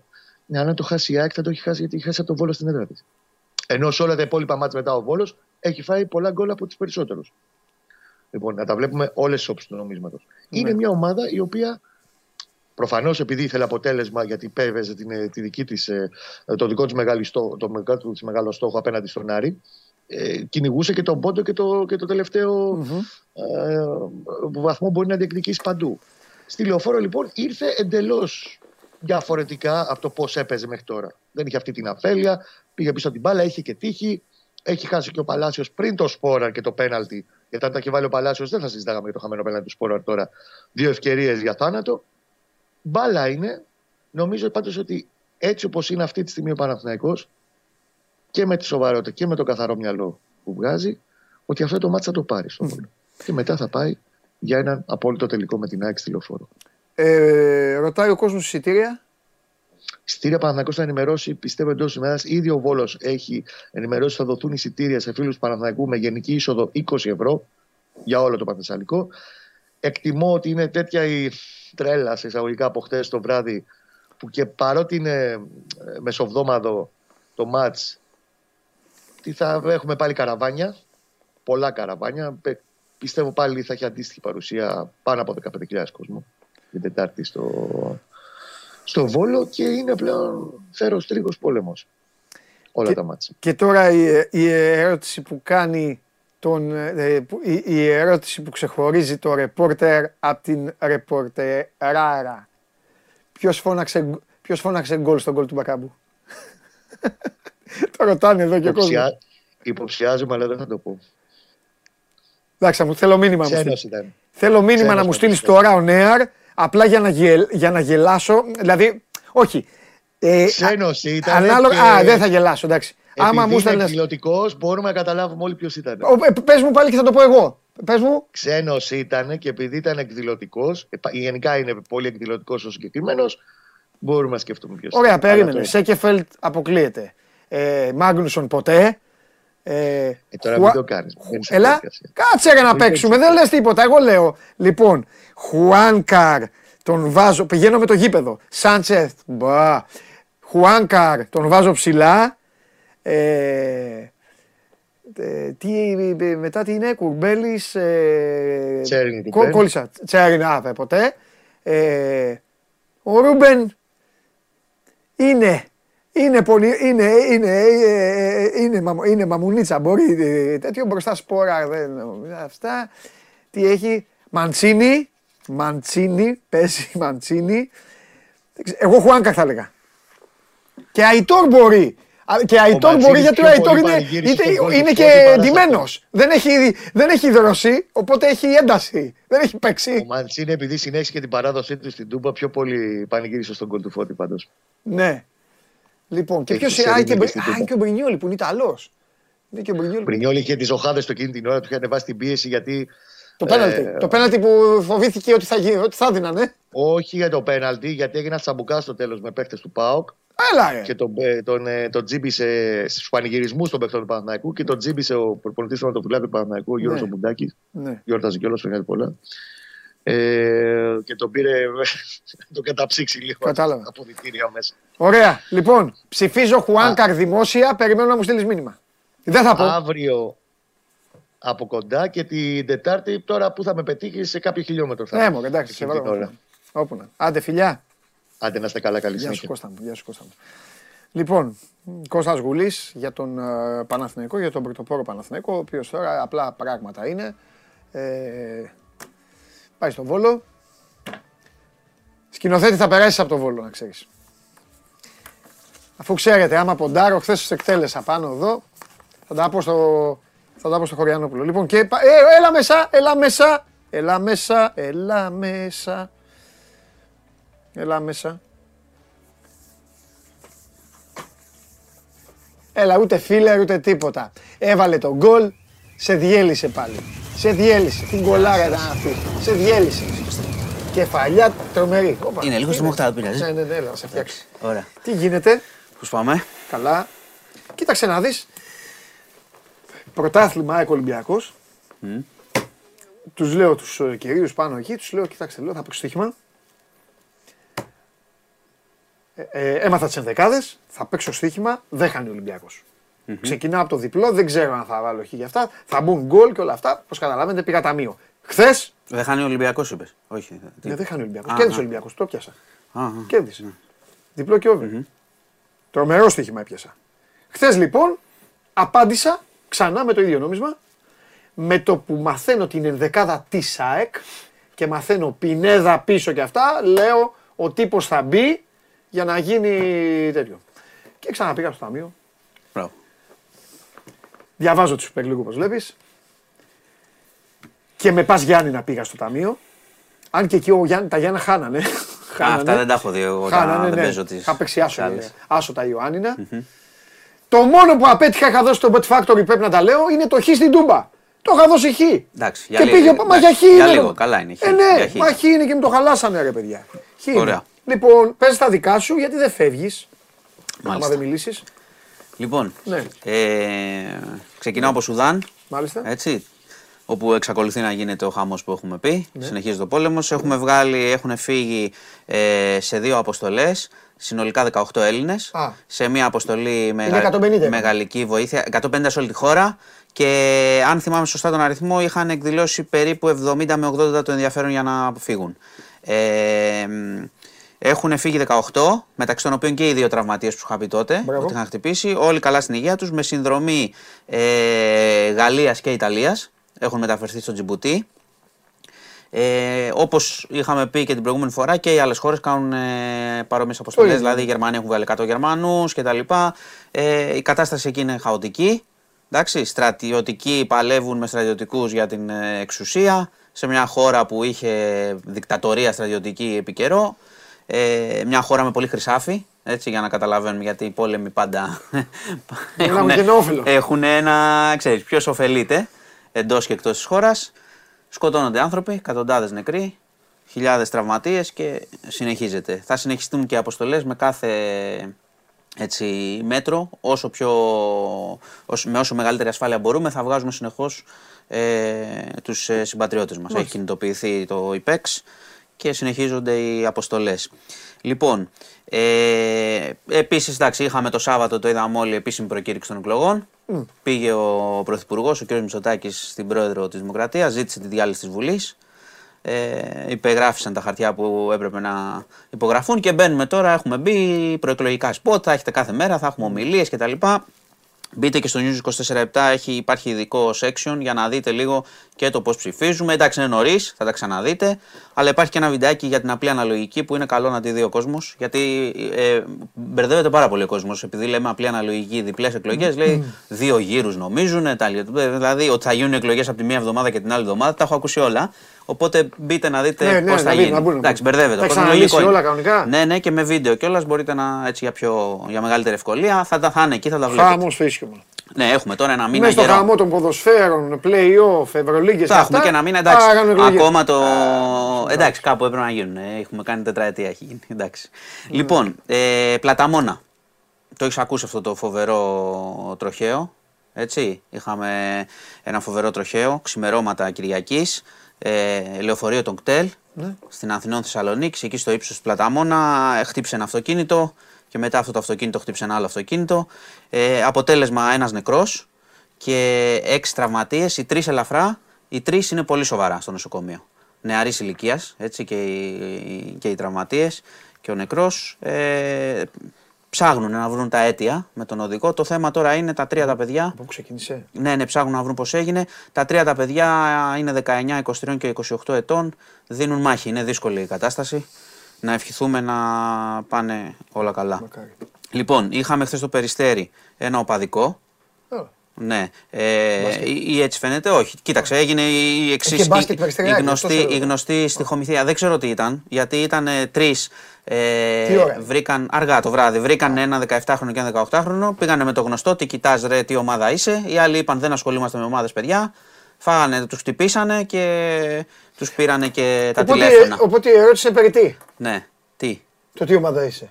Ε, ο, κοίτα, αυτό νομίζω είναι εισαγωγή πια. Αυτό Τι ομάδα πήγα. είσαι, με κοιτάς. Ωραία. Θα μπορούσα να του λένε ρε παιδί μου, θα κουλεί μια πιτσίνια. Ναι, Και να έχει μισή. ξύλο. Ε, ναι, και εντάξει. τα λοιπά. Τα γνωστά. Και το αναφέρω κιόλας γιατί σήμερα, επειδή τα οπαδικά συνεχίζονται, αυτά τα χτυπήματα, Ναι. τα διάφορα και τα ερωτήματα τι ομάδα είσαι, ε, σήμερα ολοκληρώνει το κύκλος των μαρτύρων υπεράσπισης στη δίκη για τη δολοφονία του Άλκη ε, Καμπανούς στη Θεσσαλονίκη και θα πάμε με. Ε, δε- εντάξει, δεν νομίζω να πάμε σήμερα, αλλά σύντομα πάμε στις απολογίες πλέον. Αυτό. Οπότε προχωράει εκεί η διαδικασία. Και θα κλείσω με Κένια, που σου έχω κάτι φοβερό. Α, ξεκίνησες με τέτοιο ξαναπήγα. Με Σουδάν και πήγα Κένια. Σου έχω κάτι φοβερό. Φοβερό, Έχουμε ναι. φοβερό. Είναι πραγματικά φοβερό αυτό που Ναι, έχει γίνει. για πες. Είχε μια αίρεση εκεί πέρα. Την ε, Διεθνή Εκκλησία της Χαρμόσυνης Είδησης, λέγεται η αίρεση. Διεθνής Εκκλησία της Χαρμόσυνη Είδηση. Είναι μια εκκλησία στην οποία δεν θα πατήσεις εσύ ποτέ. Στο οποίο- ναι, Γιατί εκεί χαρμό δεν μπορώ εγώ να συνείδηση- πάω. Μα χαρμό συνείδηση και εσύ είναι- έχετε διαζύγιο. Δεν μπορώ να πάω επειδή πεινάω κιόλας Η συνέχεια. Διεθνής Εκκλησία Ναι, της θα σου πω γιατί. Χαρμόσυνη Είδηση. Ναι. Λοιπόν, πρόσεξε να δεις τι έχει γίνει. Ο αρχηγός αυτών είχε πείσει τους πιστούς ότι άμα λιμοκτονήσουν, άμα πεθάνουν από νηστεία, Μάλιστα. πάνε κατευθείαν ε, παράδεισο και βλέπουν Ιησού με τη μία. Οπότε εγώ Με να πάω στην κόλαση, σίγουρα. Εμείς δεν πάμε Αυτό. πουθενά. Ε, Αφού εγώ πεινάω ναι, συνέχεια. Μπράβο, και εγώ. Γι' αυτό σου είπα ότι δεν μπορώ να πάω. δεν 41 μπορεί, νεκροί. να μην φάω. Ναι, 41 νεκροί. Α, Ακούς; ναι. 41 νεκροί. Το κάνανε. Το κάνανε, πέθαναν. Βρέθηκαν η πρώτη, είδηση, η πρώτη ενημέρωση των αρχών. Αυτός όμως τρώει. Αυτός ζει, οπότε. Τρώει. Ε, και Τώρα τι, με λέει- τι. πρόσεξε. Με τι, πώ το λένε. Όταν τον, Με πιά... αέρα, όταν, λέει, όταν, τηγανιτό ό- αέρα. όταν τον πιάσανε, Ναι. τον πιάσανε, τον πήγαν στο κελί, λέει εκεί δεν έφαγε τίποτα, ούτε ήπια. Ε, καλά στο κύριο και τι είναι. Θα Και- τρώγε Και παντού. εμείς συνέχεια. μπορούμε να κάτσουμε. Θα τέτοιο. τρώγε συνέχεια πριν Ναι. αυτός. Λοιπόν, Θα άκου. κοπανίσει πέντε μπέργκερ. Βρήκαν, η είδηση ήταν ότι βρήκαν σε, ρη- αρχικά σε ρηχούς τάφους πτώματα σε ένα δάσος και έτσι άρχισαν να το ψάχνουν. Εντάξει, Ναι. φτάσανε σε αυτούς στην αίρεση, σώσανε 15 άτομα, ε, αλλά έχουν, έχουμε 41 πτώματα. Και μικρούς και νεαρούς κιόλας, μιας οικογένεια, είχε τα τόσα- παιδιά κτλ. Και είχε τόσα μέλη η αίρεση αυτή. Έχει πολλά, αλλά το θέμα είναι πως, ότι τους πείθει κιόλας, κατάλαβες. Είναι τρομερό Και τώρα. είναι εκείνοι που θα χορεύουν και όλα θα κάνουν. Ε, ναι, εντάξει. Είναι, έχουν, έχουν πίστη μεγάλη, αλλά τώρα αυτός τώρα ο τύπος οδήγησε 41 άτομα στο θάνατο. Και γενικά συνεχίζεται η έρευνα. Αυτός θα τρώγε, δεν υπάρχει περίπτωση τόσο καιρό. Τι έβεσαι. Ε, ε. εντάξει, ναι. Αυτό την delivery θα παραγγείλει. Λοιπόν, αν έχουν. Αυτά από Κένια. Τρομερό. Κλείσαμε με Κένια. Τρομερό πραγματικά τώρα, δεν Τρομερό. είναι. Αυτά τα ωραία. Μάλιστα. Βαθμολογία. Α, Βέβαια. Μάλιστα. Τι γίνεται εκεί, Χωριανόπουλε; Τι να γίνει, λοιπόν. Ε, νομίζω ότι εντάξει, όσοι είναι από την ηλικία μου και πάνω ε, έχουν μια μνήμη του αυτού που, αυτού που συμβαίνει. Οι νεότεροι το μαθαίνουν τώρα. Πήραν μια γεύση νομίζω φέτος ε, σε όλα τα επίπεδα από πέτρινα χρόνια κάπως.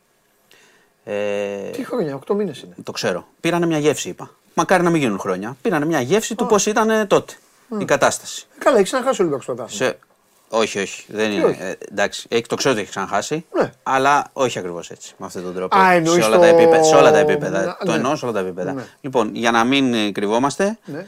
ε, σου έχω πει ότι εγώ μ' αναφέρομαι στη διαιτησία όταν θεωρώ ότι. και έτσι νομίζω ότι πρέπει να κάνουμε. Όταν μια ομάδα είναι πολύ καλή Ναι. και γίνεται διάφορα διαιτητικά πράγματα. Θεωρώ ότι εντάξει, το χθεσινό ήταν έτσι νομίζω εγώ. Όπως το τη ξέρω. γνώμη σου, παιδί. Είναι, ήταν χειρουργείο κατά του Ολυμπιακού και επίδειξη δύναμης μέσα στην έδρα του. Έτσι νομίζω εγώ. Από εκεί και πέρα όμως, ακόμα και όταν το παθαίνεις αυτό, η ευθύνη, γιατί έχουμε πει πολλές φορές ότι για αυτό που βλέπουμε όλη τη χρονιά η ευθύνη της διοίκησης, Ναι. πάλι της διοίκησης είναι η ευθύνη. Έτσι νομίζω εγώ. Ναι. Ότι, οκ, το να διεκδικείς το 50-50 να φωνάζεις μετά δεν έχει να κάνει. Άμα Ναι. πάλι δηλαδή στη διοίκηση γυρνάει η ιστορία. Οπότε.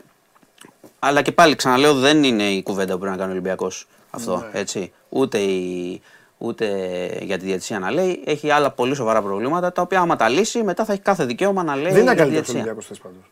Αυτό λέω. ξέρεις. Αυτό λέω. Μα, μα το ξαναλέω. Ναι. Δηλαδή το πρώτο ημίχρονο μου θύμισε το ημίχρονο που είχα. Γιατί χθες το, το είδα την τηλεόραση, δεν πήγα. Ε, είχα δει το πρώτο, τον πρώτο γύρο, εκείνο το Ολυμπιακός ΣΑΕΚ. Εκείνο που ήταν ήταν, τρομερό. τρομακτικό Βέβαια. για τον Ολυμπιακό. Να το βλέπεις. Ε, ήταν πάλι κακός πολύ. Προσπάθησε μετά. Ε, και μετά ήρθαν εντάξει Ναι. οι πιστολιέ. Αλλά ξαναλέω, δεν είναι. Δηλαδή, Ε, πάντως ο Ολυμπιακός θα πρέπει να η δει τον εαυτό του βαθμολογία, μάλλον. Θα η το πει στο βαθμολογία, Φιδέλη η αυτό. βαθμολογία, για να, πω, να κλείσω με αυτό, είναι σωστή. Ε, έτσι λέω εγώ. Παρά το ότι βλέπω διάφορα περίεργα με τη διετησία. Ναι. Η ΑΕΚ είναι καλή. Ο Παναθηναϊκός έχει αντέξει ψυχικά. Ξέρω εγώ ότι έχω πει πολλές φορές ότι δεν, ε, πώς το λένε, δεν εκτιμούσα το θέαμα που δίνει. Αλλά Ναι. όμως έχει αντέξει, έχει κάνει και μεγάλα αποτελέσματα, όπως το χθεσινό. Ε, ο Ολυμπιακός πρέπει να ξαναστήσει τη χρονιά. Αυτοί που έχουν κάνει τα λάθη, αυτοί, επειδή είναι ισχυρή η διοίκηση και δεν είναι μια διοίκηση ό,τι να είναι, Οκ. αυτή έχει, μπορεί να δει τι έκανε για να μην το ξανακάνει σε όλα τα επίπεδα. Το ξαναλέω. Και αυτό με το Πέτρινα που λέω, το λέω σε όλα τα επίπεδα. Στο κλίμα, στο πώς μας αντιμετωπίζουν ε, με αυτό που έγινε χθες στο Καραϊσκάκης, στην ομάδα που δεν είναι καλή, που έχει ό,τι να είναι σχεδιασμό και ο παίζει μπορεί να βάλει τρία και να λες τι ομαδάρα αυτή, τι ωραία που παίζει και στο άλλο ματς ακριβώς να φάει τρία Ναι. και να λες τι βλέπω τώρα εδώ πέρα. Ε, ήταν κάπως έτσι το Το κλίμα. δες τότε. πολύ βαρύ χθες δηλαδή. Ε. Κοίτα, είναι, είναι βαρύ, ναι, γιατί δεν είναι. Όχι, εννοώ και το, το, το, και το υπόλοιπο. Δηλαδή, πήγε- δηλαδή το είδε με το διαιτή, θέλω να πω, είδες.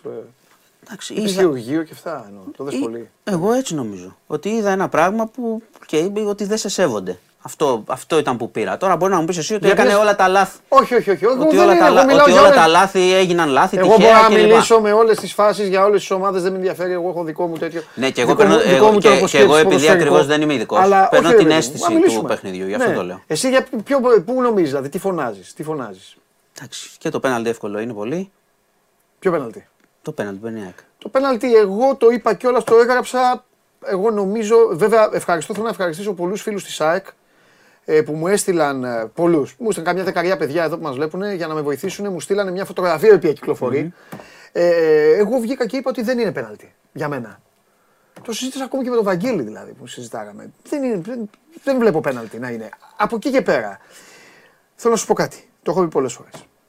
Η ΑΕΚ το έζησε τώρα από την άλλη. Μαλώνω τους αεκτζίδες για εκείνο το μεγάλο, για το, εκείνο το μάτι λεωφόρο. Φωνάζω και σας λέω. Στην Ελλάδα σοβαρευτείτε με τα σπροξήματα και με τις επαφές. Μην έχετε ποτέ εμπιστοσύνη σε κανέναν. Χθες ήρθε το πλήρωμα του χρόνου να ζητάει ο Ολυμπιακός Για το ότι φάουλ, ο Βίντα ναι, έσπρωξε. ναι. Οι αεκτζίδες λέγανε ο παίκτης του Παναθηναϊκού έσπρωξε. Τώρα λέγανε οι Εσύ τι αεκτζίδες λες; δεν έσπρωξε. Εγώ άκου να δεις. Θα σου πω τη δική μου γνώμη.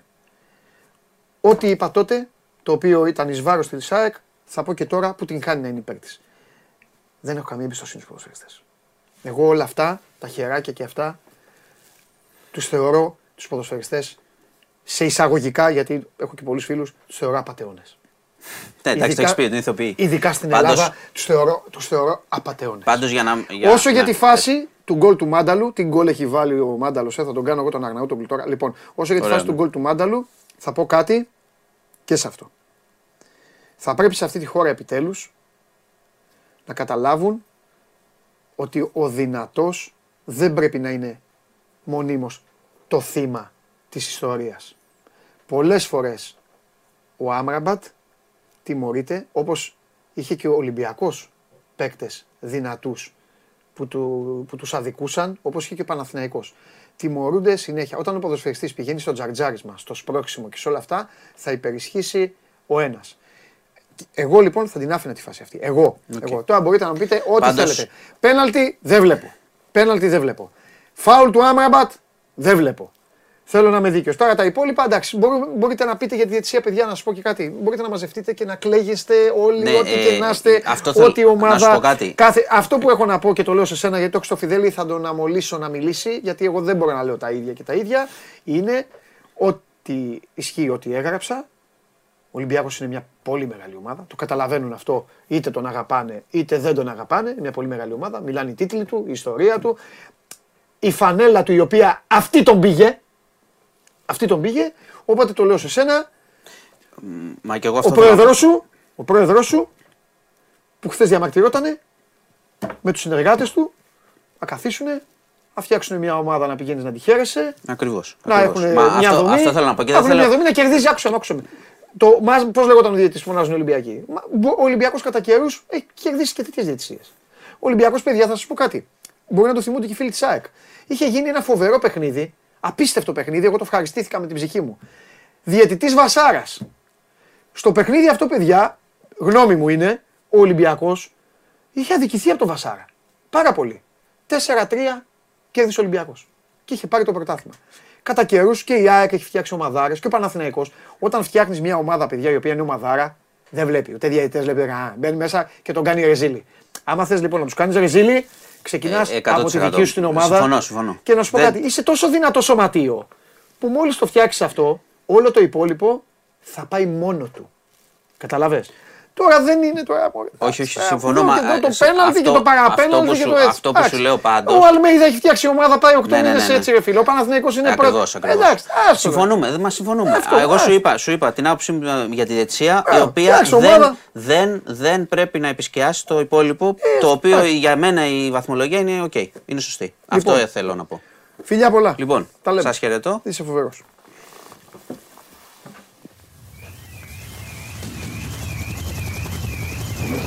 Πάει αυτός. Πάμε παιδιά να συνεχίσουμε. Πάμε, έχουμε, τι έχουμε, έλα Βαγγέλα. Α, ότι ο Ντενής Μάρκο έχει δώσει... Ε, Λεωνίδα μου, Λεωνίδα μου, αγαπημένα μου Λεωνίδα, τι ωραία είναι αυτή, μ' αρέσουν αυτοί. Λέει Παντελή μου, άλλο σε τζαρτζάρω, άλλο σε πετάω κάτω με τα χέρια. Ρε ε, Λεωνίδα, αφού βλέπεις μπάλα, βλέπεις διάφορα πρωταθλήματα. Ρε παιδιά, μην τρελαίνεστε. Σας παρακαλώ, δείτε, δείτε πώς παίζετε το άθλημα. Το άθλημα είναι τώρα, καταλαβαίνω, αυτό ακούγεται και κάπως φαλοκρατικό αλλά όταν είχε βγει. Είναι αντρικό το σπορ. Δεν μπορεί συνέχεια σε αυτή τη χώρα τον δυνατό, συνέχεια το δυνατό, τον θέλετε να, τον, να του διαλύετε την τέτοια. Στο μπάσκετ θέλετε να χρεώνετε 8 φάουλο ο Παπαγιάννης, 8 φάουλο φαλ. Όποιος είναι πιο δυνατός να κάνει τέτοιο. Μπήκε ο Άμραμπατ μέσα, έβαλε το κορμί, έβαλε το σώμα. Τώρα χέρια και αυτά. Έλα τώρα. Αφού ωραία τσουκαλού πατάει αλλού βρίσκεται. Δεν είναι κακό αυτό. Τι να κάνουμε τώρα. Εγώ όμως, σας το λέω εγώ, εγώ, είναι προσωπικό μου αυτό. Μπορεί να είμαι λάθος, εντάξει, είμαι λάθος. Εγώ δεν το έδινα. Θα μου πείτε γι' αυτό δεν είσαι διαιτητής, ε, κακομοίρα, εντάξει, γι' αυτό δεν είμαι διαιτητής. Δεν μπορώ να το. Το πέναλτι δεν το έδινα. Δεν νομίζω ότι είναι. Μου έχουν στείλει κάτι παιδιά, βέβαια μια φωτογραφία. Μου λέει Να παντελή, δες στο γόνατο. Να υπάρχει επαφή και να είναι τόσο, να είναι τόσο μάγκες ο διαιτητής και ο βαρίστα, υποκλίνομαι. Μέχρι εκεί. Εγώ από μένα θα ακούτε πάντα αυτό που νιώθω, αυτό που μπορώ να πω. Τίποτα άλλο. Δεν μπορώ να πω και δεν με ενδιαφέρει και καμία. Το ξέρετε κιόλας. Ε, έλα, τι έδωσε ο. Ο, ο δεν πετυχαίνω τίποτα. Λοιπόν. Ο Ντενής έπιασε στοιχηματάρα λέει, ε. Με Boca Juniors. Ωραία, παιδιά, αυτά, αυτά, είναι, αυτά είναι, παιδιά. Αυτά είναι. Λοιπόν. Ε, Ρασίγκ Ατλέτικο του Κουμάν. Άσο. Αυτό. Αυτό σας δίνει, αυτό παίξτε. Λοιπόν, όσο για το άλλο, σας το ξεκαθαρίζω, θα το φωνάζω. Να τους βλέπετε στο δρόμο και να τους το λέτε. Εγώ τους το λέω και γελάνε. Απατεώνες είναι.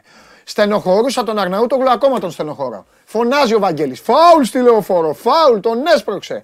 Τώρα ο Βαγγέλης λέει δεν τον έσπρωξε ο Βίντα. Παράδειγμα λέω το Βαγγέλη. Είναι μία έτσι, μία γιουβέτσι.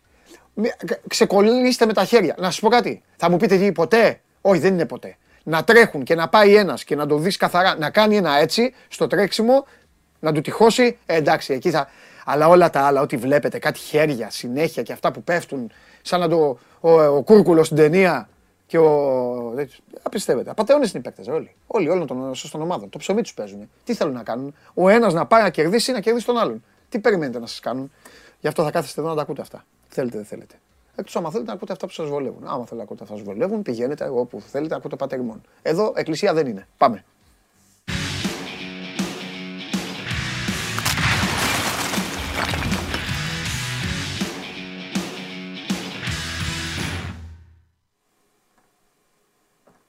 Έλα Παντελάρα.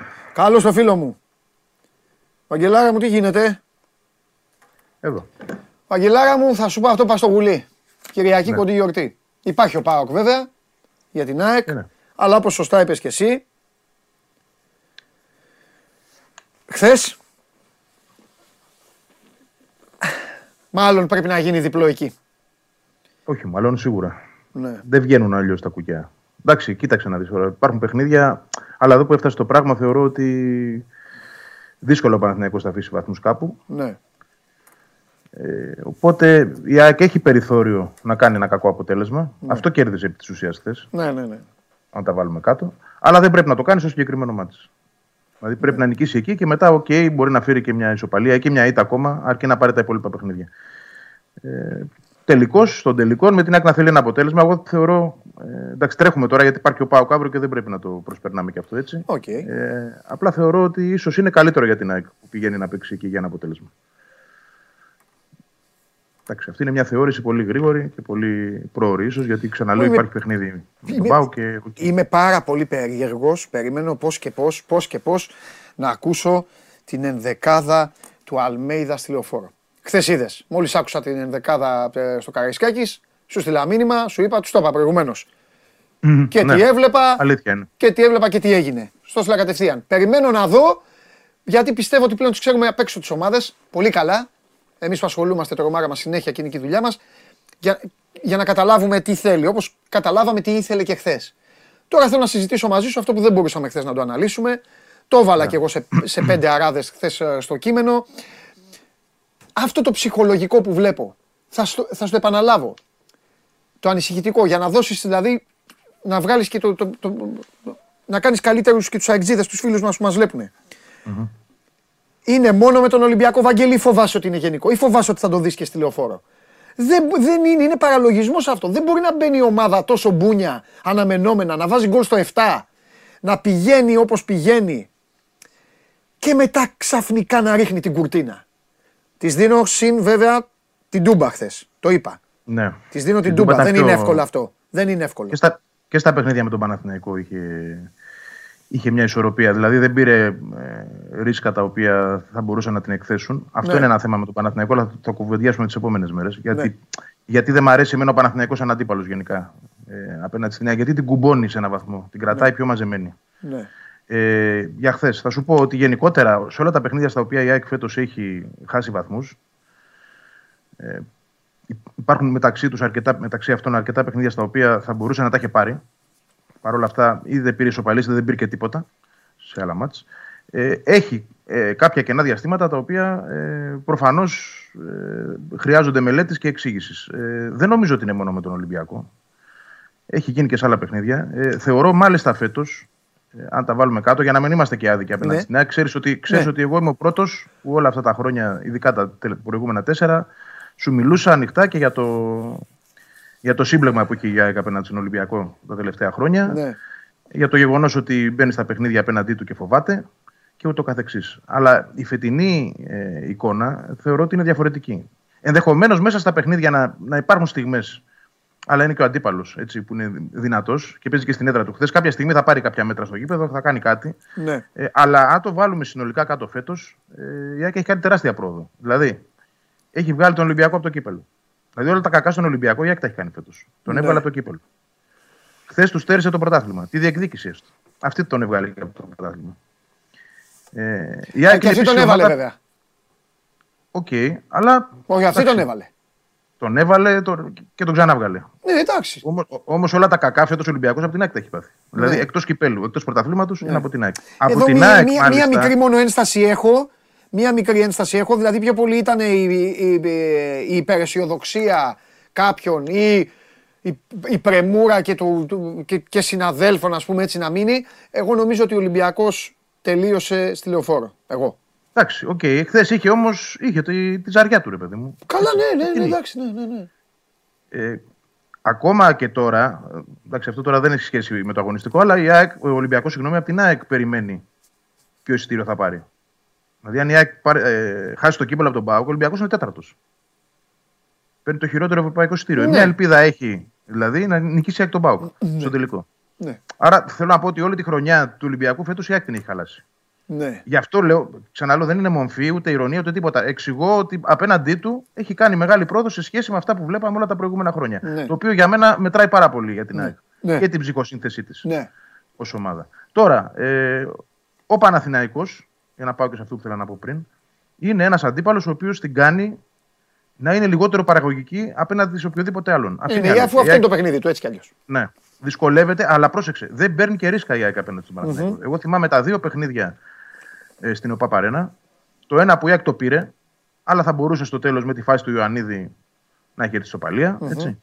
Λοιπόν, και το, το πιο κομβικό από όλα με την έναρξη των playoffs, παιχνίδι στο οποίο ε, θεωρώ ότι η ΑΕΚ θα έπρεπε, έπρεπε να είναι καλύτερη. Θα μου πεις Εκεί της είχε κάνει το κακό Ολυμπιακός. Πολύ πιθανό. Ναι, αλλά εκεί είναι η μοναδική ίσω φορά και μέσα στη χρονιά που φοβήθηκε υπερβολικά. Φοβήθηκε να μην χάσει. Ναι. Έτσι, δεν πήρε ρίσκα, έπαιξε πάρα πολύ μαζεμένα, πολύ συγκεντρωμένα, λίγες φάσεις. Αυτό όμως θεωρώ ότι για να πάρει διπλό και να πάρει το πρωτάθλημα πρέπει να το αλλάξει την Κυριακή.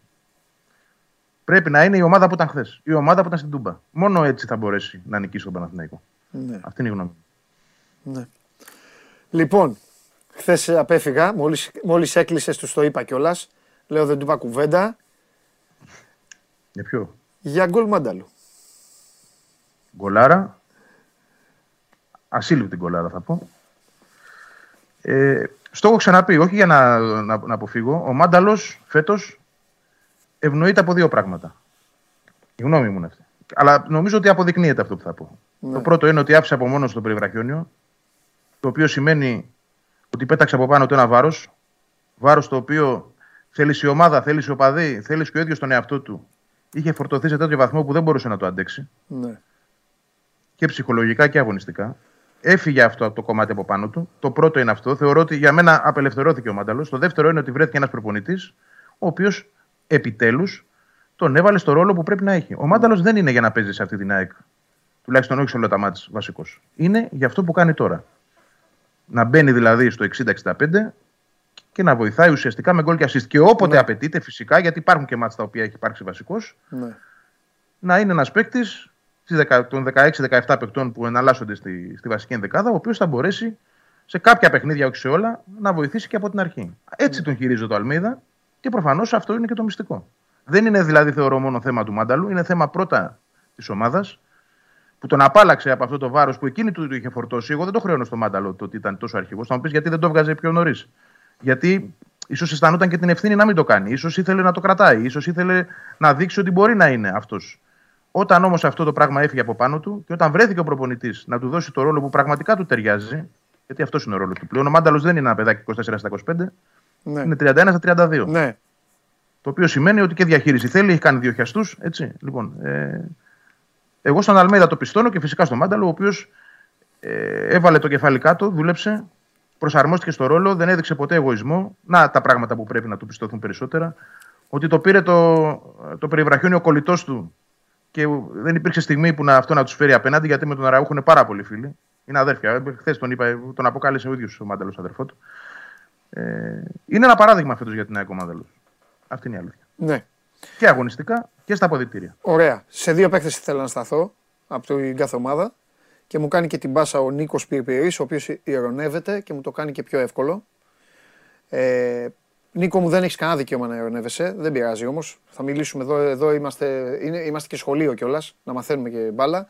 Ο Νίκος στέλνει λοιπόν και λέει: Το σερί Πασχαλάκι με ΑΕΚ συνεχίστηκε. Άκου Νίκο μου. Δεν μπορείς να κοροϊδεύεις έναν άνθρωπο. Προφανώς είσαι ΑΕΚ, θα σου το πω οχήμα. Έναν άνθρωπο ο οποίος εδώ και πάρα πολλά χρόνια βασανίζει την ομάδα σου ασταμάτητα και αναγκάζει, αναγκάζει μια παικτάρα όπως ο Λιβάη Γκαρσία να αποφασίσει να πάρει όλο το ρίσκο της γης και να στείλει το πέναλτι εκεί που το έστειλε. Ο Πασχαλάκης είναι εξαιρετικός. Το τι κάνει με την ΑΕΚ είναι απλά κούμπομα. Υπάρχει αυτό. Σε όλο τον πλανήτη υπάρχει. Υπήρχε Υπάρχει από τον ένας Πάοκ, παίκτης έτσι, της ο οποίος Newcastle, ξεκίνησε. ο οποίος κουμπώνει με την Brighton. Τι να κάνουμε; Γίνεται αυτό. Υπάρχει. Πες, Βαγγέλη. Ε, αυτό λέω. Από τον Μπάουκ ξεκίνησε αυτό και ήταν για χρόνια. Δεν Ναι, είναι για κάτι τον που Πάοκ, έγινε ναι, από τον τώρα. Πάοκ, σιγά, Είναι τον μια Πάοκ πήγε, πραγματικότητα. επτά μήνες έχει, εννοείται. Ναι, ναι. Είναι μια πραγματικότητα. Εντάξει. Ναι. Χτίζουν παραδόσεις οι παίκτες με κάποιες ομάδες. Ο Πασχαλάκης είχε όντως μέχρι χθες μια τρομερή παράδοση. Και δεν έχανε κιόλας. Αυτό το βασικό δεν είναι μόνο ότι ε, είχε τρομερές επεμβάσεις. Ναι. Δεν έχανε. Ναι. Ξεκινάμε από αυτό. Αυτό είναι Ναι. μια πραγματικότητα. Ναι. Είναι στατιστικά καταγεγραμμένη. Οπότε ο φίλος πρέπει να δει αυτό πρώτα. για να δει και την αλήθεια. Σωστό, σωστό. Χθες ήταν, ε, δόθηκε το τέλος αυτό. Σωστό. Και ε, η ΑΕΚ δούλεψε, δούλεψε το ματς της Μεγάλης Τετάρτης, ενώ με το Χουάνγκ. Εντάξει, δεν μπορεί βέβαια και ο ίδιος ο παίκτης, δεν μπορεί ένας παίκτης να κάνει συνέχεια και καρμπόν εμφανίσεις, αν δεν είναι ο Μέσι. Οκ, λογικό είναι. Ε, και γενικά νομίζω αυτή η απόφαση να ξαναπάει επιτέλους σε αυτό που σου έλεγα, θυμάσαι που σου έλεγα κάθε φορά, Ρε, πότε θα την ξαναδούμε ρε, την ομάδα της αρχής και μου έλεγε ε, τώρα δεν πάει αυτή η ομάδα. Την, την κάναμε την κουβέντα πριν τέσσερις μέρες, θυμάσαι; Ναι, και μου λες, η πάει αλήθεια αυτή η είναι ομάδα, ότι- ήρθε ο ναι. Αλμέιδα, τσουπ, πάρτε το. Ξαναδείτε την ομάδα της αρχής. Και έτσι ξεκίνησε. Και ήταν πραγματικά η ομάδα της αρχής όμως. Στα 30 Ήταν, λεπτά ήταν. δηλαδή ήταν πραγματικά η, αυτή η ίδια ομάδα. Όντως. Όντως, με έναν αμυντικό χαφ με τον Πινέδα πίσω. Ναι. Εντάξει, ο Πινέδα Όχι, εννοώ και στη διάθεση και στην κίνηση. και στη διάθεση και στις ε, Ναι, έλειπε ο Αραούχο. συνεργασίες. Ναι. Συνεργασία. Εντάξει, έλειπε ο Αραούχο, ήταν ο Τσούμπερ, οκ. Ναι. Ε, Πάντα θα λείπει κάποιος. Ναι. Το θέμα είναι ε, το σκεπτικό. Παιδιά, παιδιά ακούστε επίσης. Είναι μια. Ένα-ένα τα θυμάμαι. Ε, μου έρχονται στο μυαλό. Είναι μια τρο- τρομερά δουλεμένη ομάδα στις συνεργασίες. Ο τύπος έχει κάνει, έχει κάνει απίστευτη δουλειά. ε, στο προπονητικό κέντρο και έχει κάνει απίστευτη δουλειά στην προετοιμασία. Δεν το λέω για να ζηλεύετε τώρα όλες οι άλλες ομάδες. Αλλά είναι, απ- η ΑΕΚ έχει τα ένα. Έχει, η ΑΕΚ παίζει το 1-2 ψωμοτήρι. Η ΑΕΚ παίζει το 1-2 με οποιονδήποτε παίκτη. Βλέπω το μάτς και πιστεύω ότι θα μου κάνει πάσα ένας παίκτης της ΑΕΚ, θα του την ξαναδώσω πίσω και θα βάλει γκολ. Χθες καθυλώνουν τρεις παίκτες του Ολυμπιακού. Με ο Τζούμπερ φεύγει. Φεύγει μια μεγάλη μπάλα στην πλάτη της άμυνας του Ολυμπιακού. Την κυνηγάει στο πλάι ο Λιβάι Γκαρσία. Τη μαζεύει την μπάλα, βάζει πλάτη τον αντίπαλό του και τη σπάει κατευθείαν στον, ε, και τη δίνει στον Γκατσίνοβιτς. Ο Γκατσίνοβιτς κόβει στον Τσούμπερ και φεύγει στην πλάτη Φεύγει στον τριών γκολ. παικτών. Του τη δίνει ο Τσούμπερ την μπάλα, μπαίνει το γκολ. Όλο αυτό, όλο αυτό παιδιά είναι μάθημα. Γίνεται μάθημα αυτό. Και στην ΑΕΚ ξέρετε τι συμβαίνει. Το κάνουν όλοι. Το κάνουν όλοι στην ΑΕΚ. Το 1-2 μπορεί να το παίξει ο Άμραμπατ. Καλά, βε, ξεκίνησε από το καραφλό βέλος λιγότερο από όλους. Τέλος πάντων. Θα το παίξει ο Ελίασον. Θα το παίξει ο Γκατσίνοβιτς. Το έπαιζε ο Αραούχο που έχει τα περισσότερα. Θα το παίξει ο Λιβάη Γκαρσία. Θα το παίξει ο Τζούμπερ. Δεν είναι, είναι, δεν είναι. Μπράβο του του μάγκα αυτού. Μπράβο στον προπονητή. Τι να λέμε. Άμα δεν λέμε τα μπράβο στον προπονητή, σε ποιον θα τα λέμε; Για κάποια θέματα. Το λες. Έχει, έχει βάλει κάποια πράγματα στο παιχνίδι τα οποία τα ακολουθούν όλοι, έχουν αφομοιωθεί όλο. Πότε βρε όλα Βαγγέλη, τα ένα-δύο στοιχεία τώρα η τόσο ΑΕΚ, καλά. ένα-δύο. Πόσα χρόνια είχαν να δουν οι Ω, Αεκτζίδες άστο, ένα- άστο, ένα-δύο. άστο. Σκεφτόμουν χθες, θα σου πω κάτι. Σκεφτόμουν χθες την ώρα που έβλεπα το παιχνίδι, ειδικά στο πρώτο ημίχρονο, ότι πέρσι παίζαμε στα χαφ με το Σάκοφ. Ναι, εντάξει. Που το παλικάρι εντάξει. Ναι, όχι, μια υπήρξε χαρά και πολύ κα- και καλός καλός παίκτης. παίκτης ήταν, ναι. Υπήρξε πολύ καλός παίκτης, στον Πάοκ όμως. Αλλά ήταν τόσο αργός και έβλεπα την μπάλα να κινείται τόσο γρήγορα, Ναι. να είναι επαφές τόσο άμεσες. Ναι. Και έλεγα, θυμάμαι πέρσι έπρεπε να την πάρει ο Σάκοφ, να κάνει μια περιστροφή γύρω από τον εαυτό του.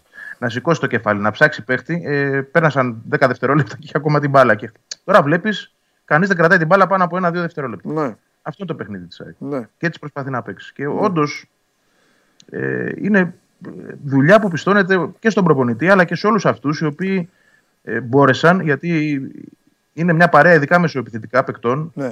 που έχουν και ένα εγώ έτσι. Δηλαδή ο Τσούμπερ για καιρό έπρεπε να υπομένει ότι δεν θα παίζει. Ο Άμπραμπατ μπαίνει και βγαίνει. Ε, θέλω να πω ότι τους έφερε όλους βόλτα Ναι, και τους έφερε ε, κοντά ε, τον ένας στον άλλον. Και αυτό είναι, θεωρώ, το μεγάλο απόκτημα της ομάδας και για τις επόμενες σεζόν. ναι. Εντάξει, τώρα καταλαβαίνω ότι όλοι μένουμε στο πρωτάθλημα. Προφανώς και η ΑΕΚ το θέλει. Εδώ που έφτασε θα είναι, θα είναι στεναχώρια να το κατακτήσει.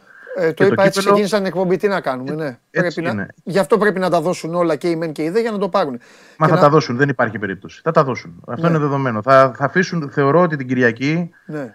ε, θα αφήσουν όλοι ε, κομμάτι της ψυχής τους. Και, και Ναι. όσοι παίξουν και από τις δύο ομάδες. Δεν Ναι. υπάρχει περίπτωση να μην τα δώσουν όλα. Θα δούμε τώρα ποιος θα είναι πιο τυχερός, πιο καλός και ούτω καθεξής. Αλλά δεν υπάρχει περίπτωση να μην δώσουν και την ψυχή τους όλοι όσοι θα παίξουν. Κρίνεται ένα πρωτάθλημα. Ναι. Το καλό όμως μετά από χρόνια είναι ότι αυτή η ομάδα επιτέλους έβαλε τις βάσεις να μην σκεφτόμαστε πάλι όλο το καλοκαίρι ποιος θα έρθει, ποιοι θα φύγουν, ποιοι, θα, ποιοι κάνουν, ποιοι δεν κάνουν. Είναι άχρηστη μισή, η άλλη μισή δεν είναι. Σωστό είναι αυτό που λες. Και όλη αυτή η τοξικότητα που η ΑΕΚ την απέβαλε από τον οργανισμό της. Σωστό.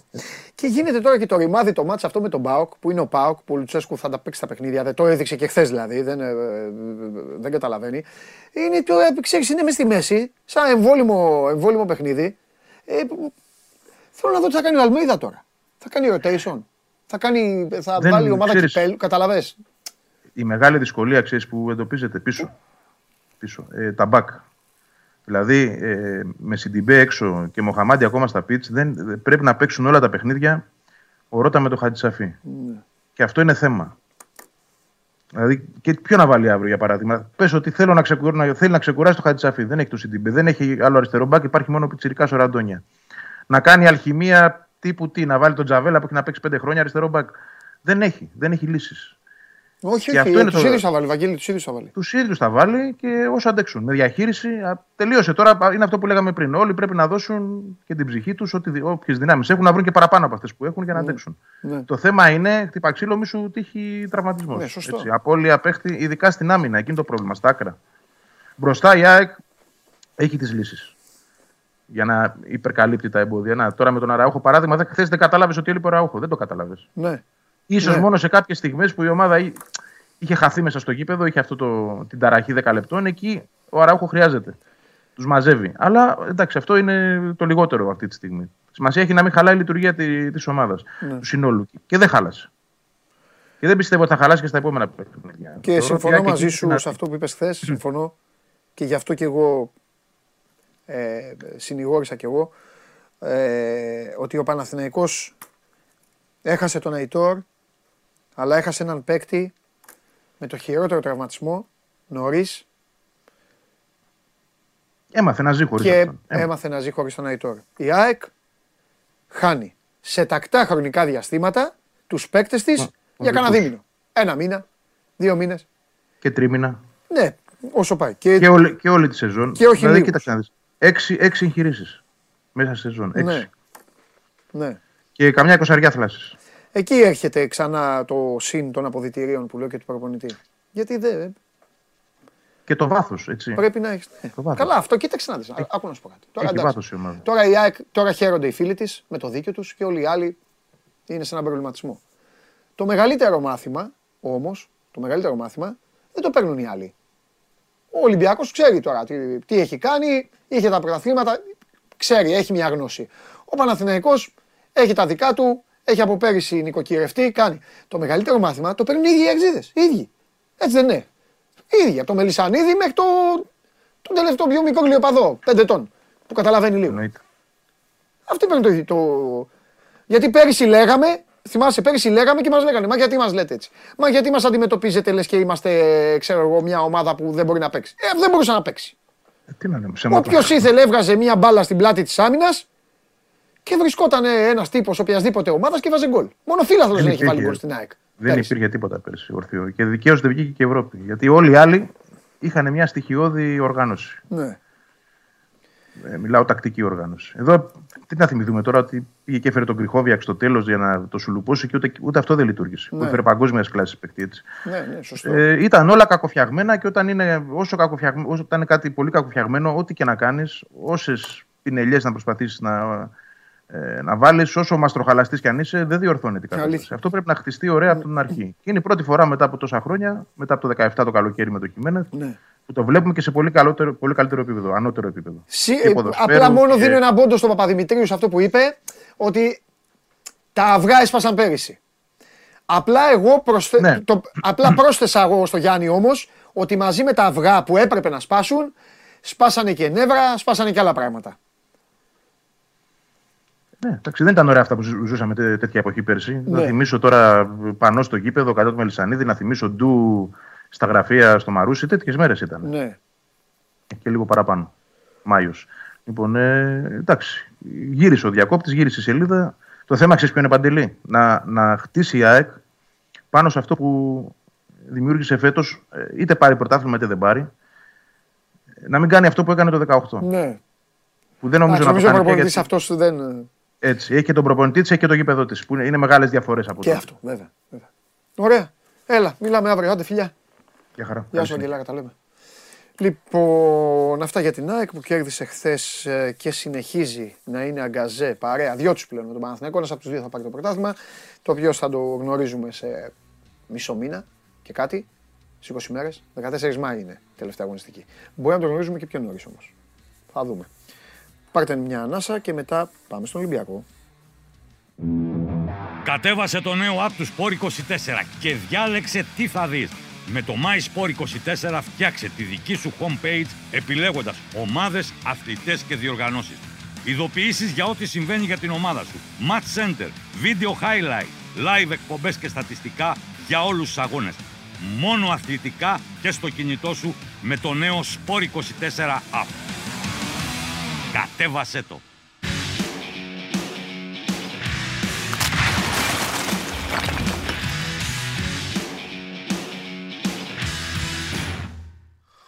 Έλα Δημητρή. Καλή εβδομάδα, Παντελή. Επίσης Καλή εβδομάδα. Δημητρή. Τι γίνεται, πώς είσαι; Καλά, καλά, εσύ; Ωραία, μια χαρά. Δεν σ' Σ' ακούω πολύ καλά. Τώρα μ' ακούς; Ωραία. Ναι, ναι, ναι, ναι, σ' ακούω. Σ Κι ακούω. εγώ, κι εγώ, μια χαρά. Πολύ ωραία. Λοιπόν, για πάμε. Από πού θες να ξεκινήσουμε; Ε, ε, εσύ μωρέ, εγώ δεν έχω να πω ε, πολλά. Έχω πει, είπα και χθες, είπα και στο Χωριανόπουλο εκεί, οπότε ε, ε, από πού να ξεκινήσουμε, ξέρω εγώ. Ωραία, Όχι. πάμε. Α, ανάποδα. Τι λένε στον Ολυμπιακό, αν λένε κάτι για αυτά που γίνανε στο τέλος; Όχι, δεν λένε κάτι. Δεν λένε υπάρχει Για τοποθέτηση δεν υπάρχει κάτι Ναι. συγκεκριμένο. Ναι. Το λέω Ε, και για, ε. ε, για τιμωρία και για όλα τα υπόλοιπα, ξέρεις. Τι, Τι συζητάμε. Ναι, τώρα Ήσταν έτοιμο, ε, ναι. ε, νομίζω ότι όλα θα κρυθούν από το φύλλο αγώνα. Νομίζω ότι είναι επιβαρυντικό το φύλλο αγώνα για τον Ολυμπιακό. Ναι. με, σύμφωνα με αυτά που έχουν βγει σε διάφορα site και σε κάποιες πληροφορίες. Ε, δηλαδή, πι- όταν λέω επιβαρυντικό, εννοώ ότι πηγαίνει, δεν ξέρω τώρα αν προλαβαίνεις το μάτι με το Βόλο, επειδή είναι την επόμενη εβδομάδα, αλλά νομίζω με τον Παναθηναϊκό πάει και κλεισμένο το θηρόν, έτσι από ό,τι καταλαβαίνω. Ε, για την ε, τιμωρία θα το δούμε όμως, να δούμε και τι έχει γράψει. Να και δούμε, τι- είπα και στην αρχή της εκπομπής. Είπα και Ναι. στην αρχή της εκπομπής αυτό που μου είπε ο Νίκος Σιριώδη. Γιατί εγώ με αυτά είμαι άσχετος και θέλω να είμαι μια ζωή άσχετος και δεν θέλω να ασχολούμαι με αυτά. Το ξεκαθαρίζω. Αλλά είναι μέσα, δυστυχώς είναι μέσα στη ζωή και στο πρόγραμμα. Οπότε από τη στιγμή που μιλάμε με τον κόσμο, ο Νίκος μου είπε, μου Ναι, λέει, ναι. μου έπαιρνε σε ένα μάτσο ατρωμί του ότι γίνανε και χειρότερα. Τέλος πάντων, ε, προφανώς έλεγε ένα μάτσο ατρώμητο. Ρε σκηνοθέτη με τον Παναθηναϊκό ήτανε που μπήκανε μέσα. Με ποιον ήτανε; Καλά το είπα. Ναι, ναι, ναι. Τέλος πάντων, ε, Ναι, ναι. μου, είπε- μου είπε ο Νίκος ότι έχουν αλλάξει, μου είπε, τα άρθρα και οι, τα, οι κανονισμοί. Υπάρχουν, Έχουν γίνει αλλαγές. Έχουν υπάρχουν γίνει. βαριά πρόστιμα και, οι- και τα γήπεδα κλείνουν μόνο αν υπάρχει τραυματισμός. Σας λέω ότι μου είπε ο Νίκος Σιριώδη που Ναι, τα ξέρει δεν αυτά. ξέρω- Τώρα, ναι. Γι' αυτό, γι' αυτό με βλέπεις και εμένα ότι είμαι φυλακτικό. Γιατί λέω όλα εξαρτώνται από τη, το φύλλο αγώνων και τι, γρα- τι έχει γράψει ο Ιταλός. ναι, Ο διαιτητής, ο Μάσα. Ε, Ναι. Αυτή τη στιγμή δεν είμαι σε θέση. Δηλαδή, γιατί έχουν βγει διάφορα ε, σε site, σε τέτοια και λένε ότι έχουν γραφτεί διάφορα πράγματα. Οπότε πρέπει να Α, δούμε. ωραία. το επίσημο, Σωστό. Πρέπει να το περιμένουμε τι λέει ο διαιτητής, βέβαια. Ε, ναι, βέβαια. ναι. Δούμε το επίσημο, γιατί πόσο επιβαρυντικά είναι και με βάση τις ποινές και την, ε, το πειθαρχικό Βέβαια. ε, να δούμε τι, τι επισύρει. Βέβαια. Ε, Πολύ ωραία. Λοιπόν, Αφήνουμε και αυτό, γιατί και εμένα το χειρότερό μου είναι αυτό. Δηλαδή, οι περιπτώσεις αυτές, κανονισμοί. ναι, ρε παιδί μου, εντάξει, διαιτητές και σωστό τα είναι. λοιπά, Λογικό. είναι, λογικό. Είναι όλα γύρω από το, το ποδόσφαιρο. Οκ, να το πιάσουμε από πού, από αγωνιστικά. Πάμε από αγωνιστικά πρώτα. Ε, Πρώτα απ' όλα, πώς είδες το Ε, παιχνίδι, θέλω να μου πεις. Ναι, ε, γιατί και την αίσθηση του γηπέδου. Σωστό, πολύ καλά Ναι. το λες. Για πες. Ε, στο πρώτο ημίχρονο δεν εμφανίστηκε ο Ολυμπιακός, δεν μπήκε. Μάλιστα. Δεν υπήρχε Ολυμπιακός. Γιατί; Να το πω έτσι απλά. Γιατί δεν υπήρχε. Μμ. Γιατί είναι απο- αποκλειστικά ευθύνη του προπονητή και των παικτών. Ε, καλά, πιάνει όλοι φέρνουν. Αυτό είναι. Πολύ απλό είναι. Ναι. Δηλαδή, παίζεις ένα παιχνίδι που Ναι. λες όλη την εβδομάδα δηλώσεις ο Ανιγκό, ε, το τελευταίο μας χαρτί, ο τελικός. Ε, τους έχει επιπηλήσει στο μυαλό σε όλους τους παίκτες ο τελικός και ο τελικός. Ποιος τελικός; Μόνο ο Πασχαλάκης και ο Φορτούνης. Αυτό που μου το πήγε μέσα από το στόμα. Ήθελα να σου πω ότι με εξαίρεση αυτούς τους δύο. Και θέλω Ναι. να πω και κάτι για το, Φο- για το Φορτούνι που δεν το, δεν το περίμενα. Δηλαδή, γιατί δεν είναι και τέτοιος. Ναι. Ο Φορτούνης εκεί που πήρε την κάρτα που τσακώθηκε με το Σιμάνσκι και με αυτά. Με το Βίντα. Ακόμη και ο Βίντα.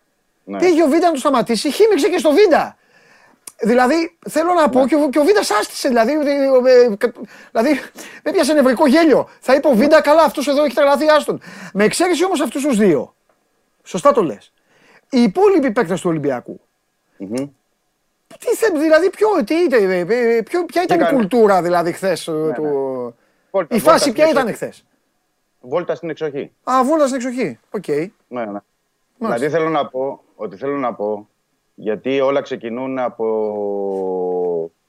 Έχουν βάθος όλα τα πράγματα. Ναι. Και συγγνώμη που κάνω αυτή τη, την παρένθεση. Ναι. Ε, μπορώ να τρώω και χρόνο από την εκπομπή. Δεν αλλά τρώω το καθόλου θέμα είναι χρόνο. ότι ο Πάμε. Ολυμπιακός- Όλοι ότι ο μιλήσανε. Ολυμπιακός Πρώτα απ' όλα πρέπει να βρει το DNA του. Αυτό που έχει χάσει. Αυτό όμως δεν είναι θέμα προπονητή και παικτών. Ολυμπιακός, Ολυμπιακός. Όχι, αυτό είναι θέμα από την κεφαλή μέχρι κάτω. Ναι.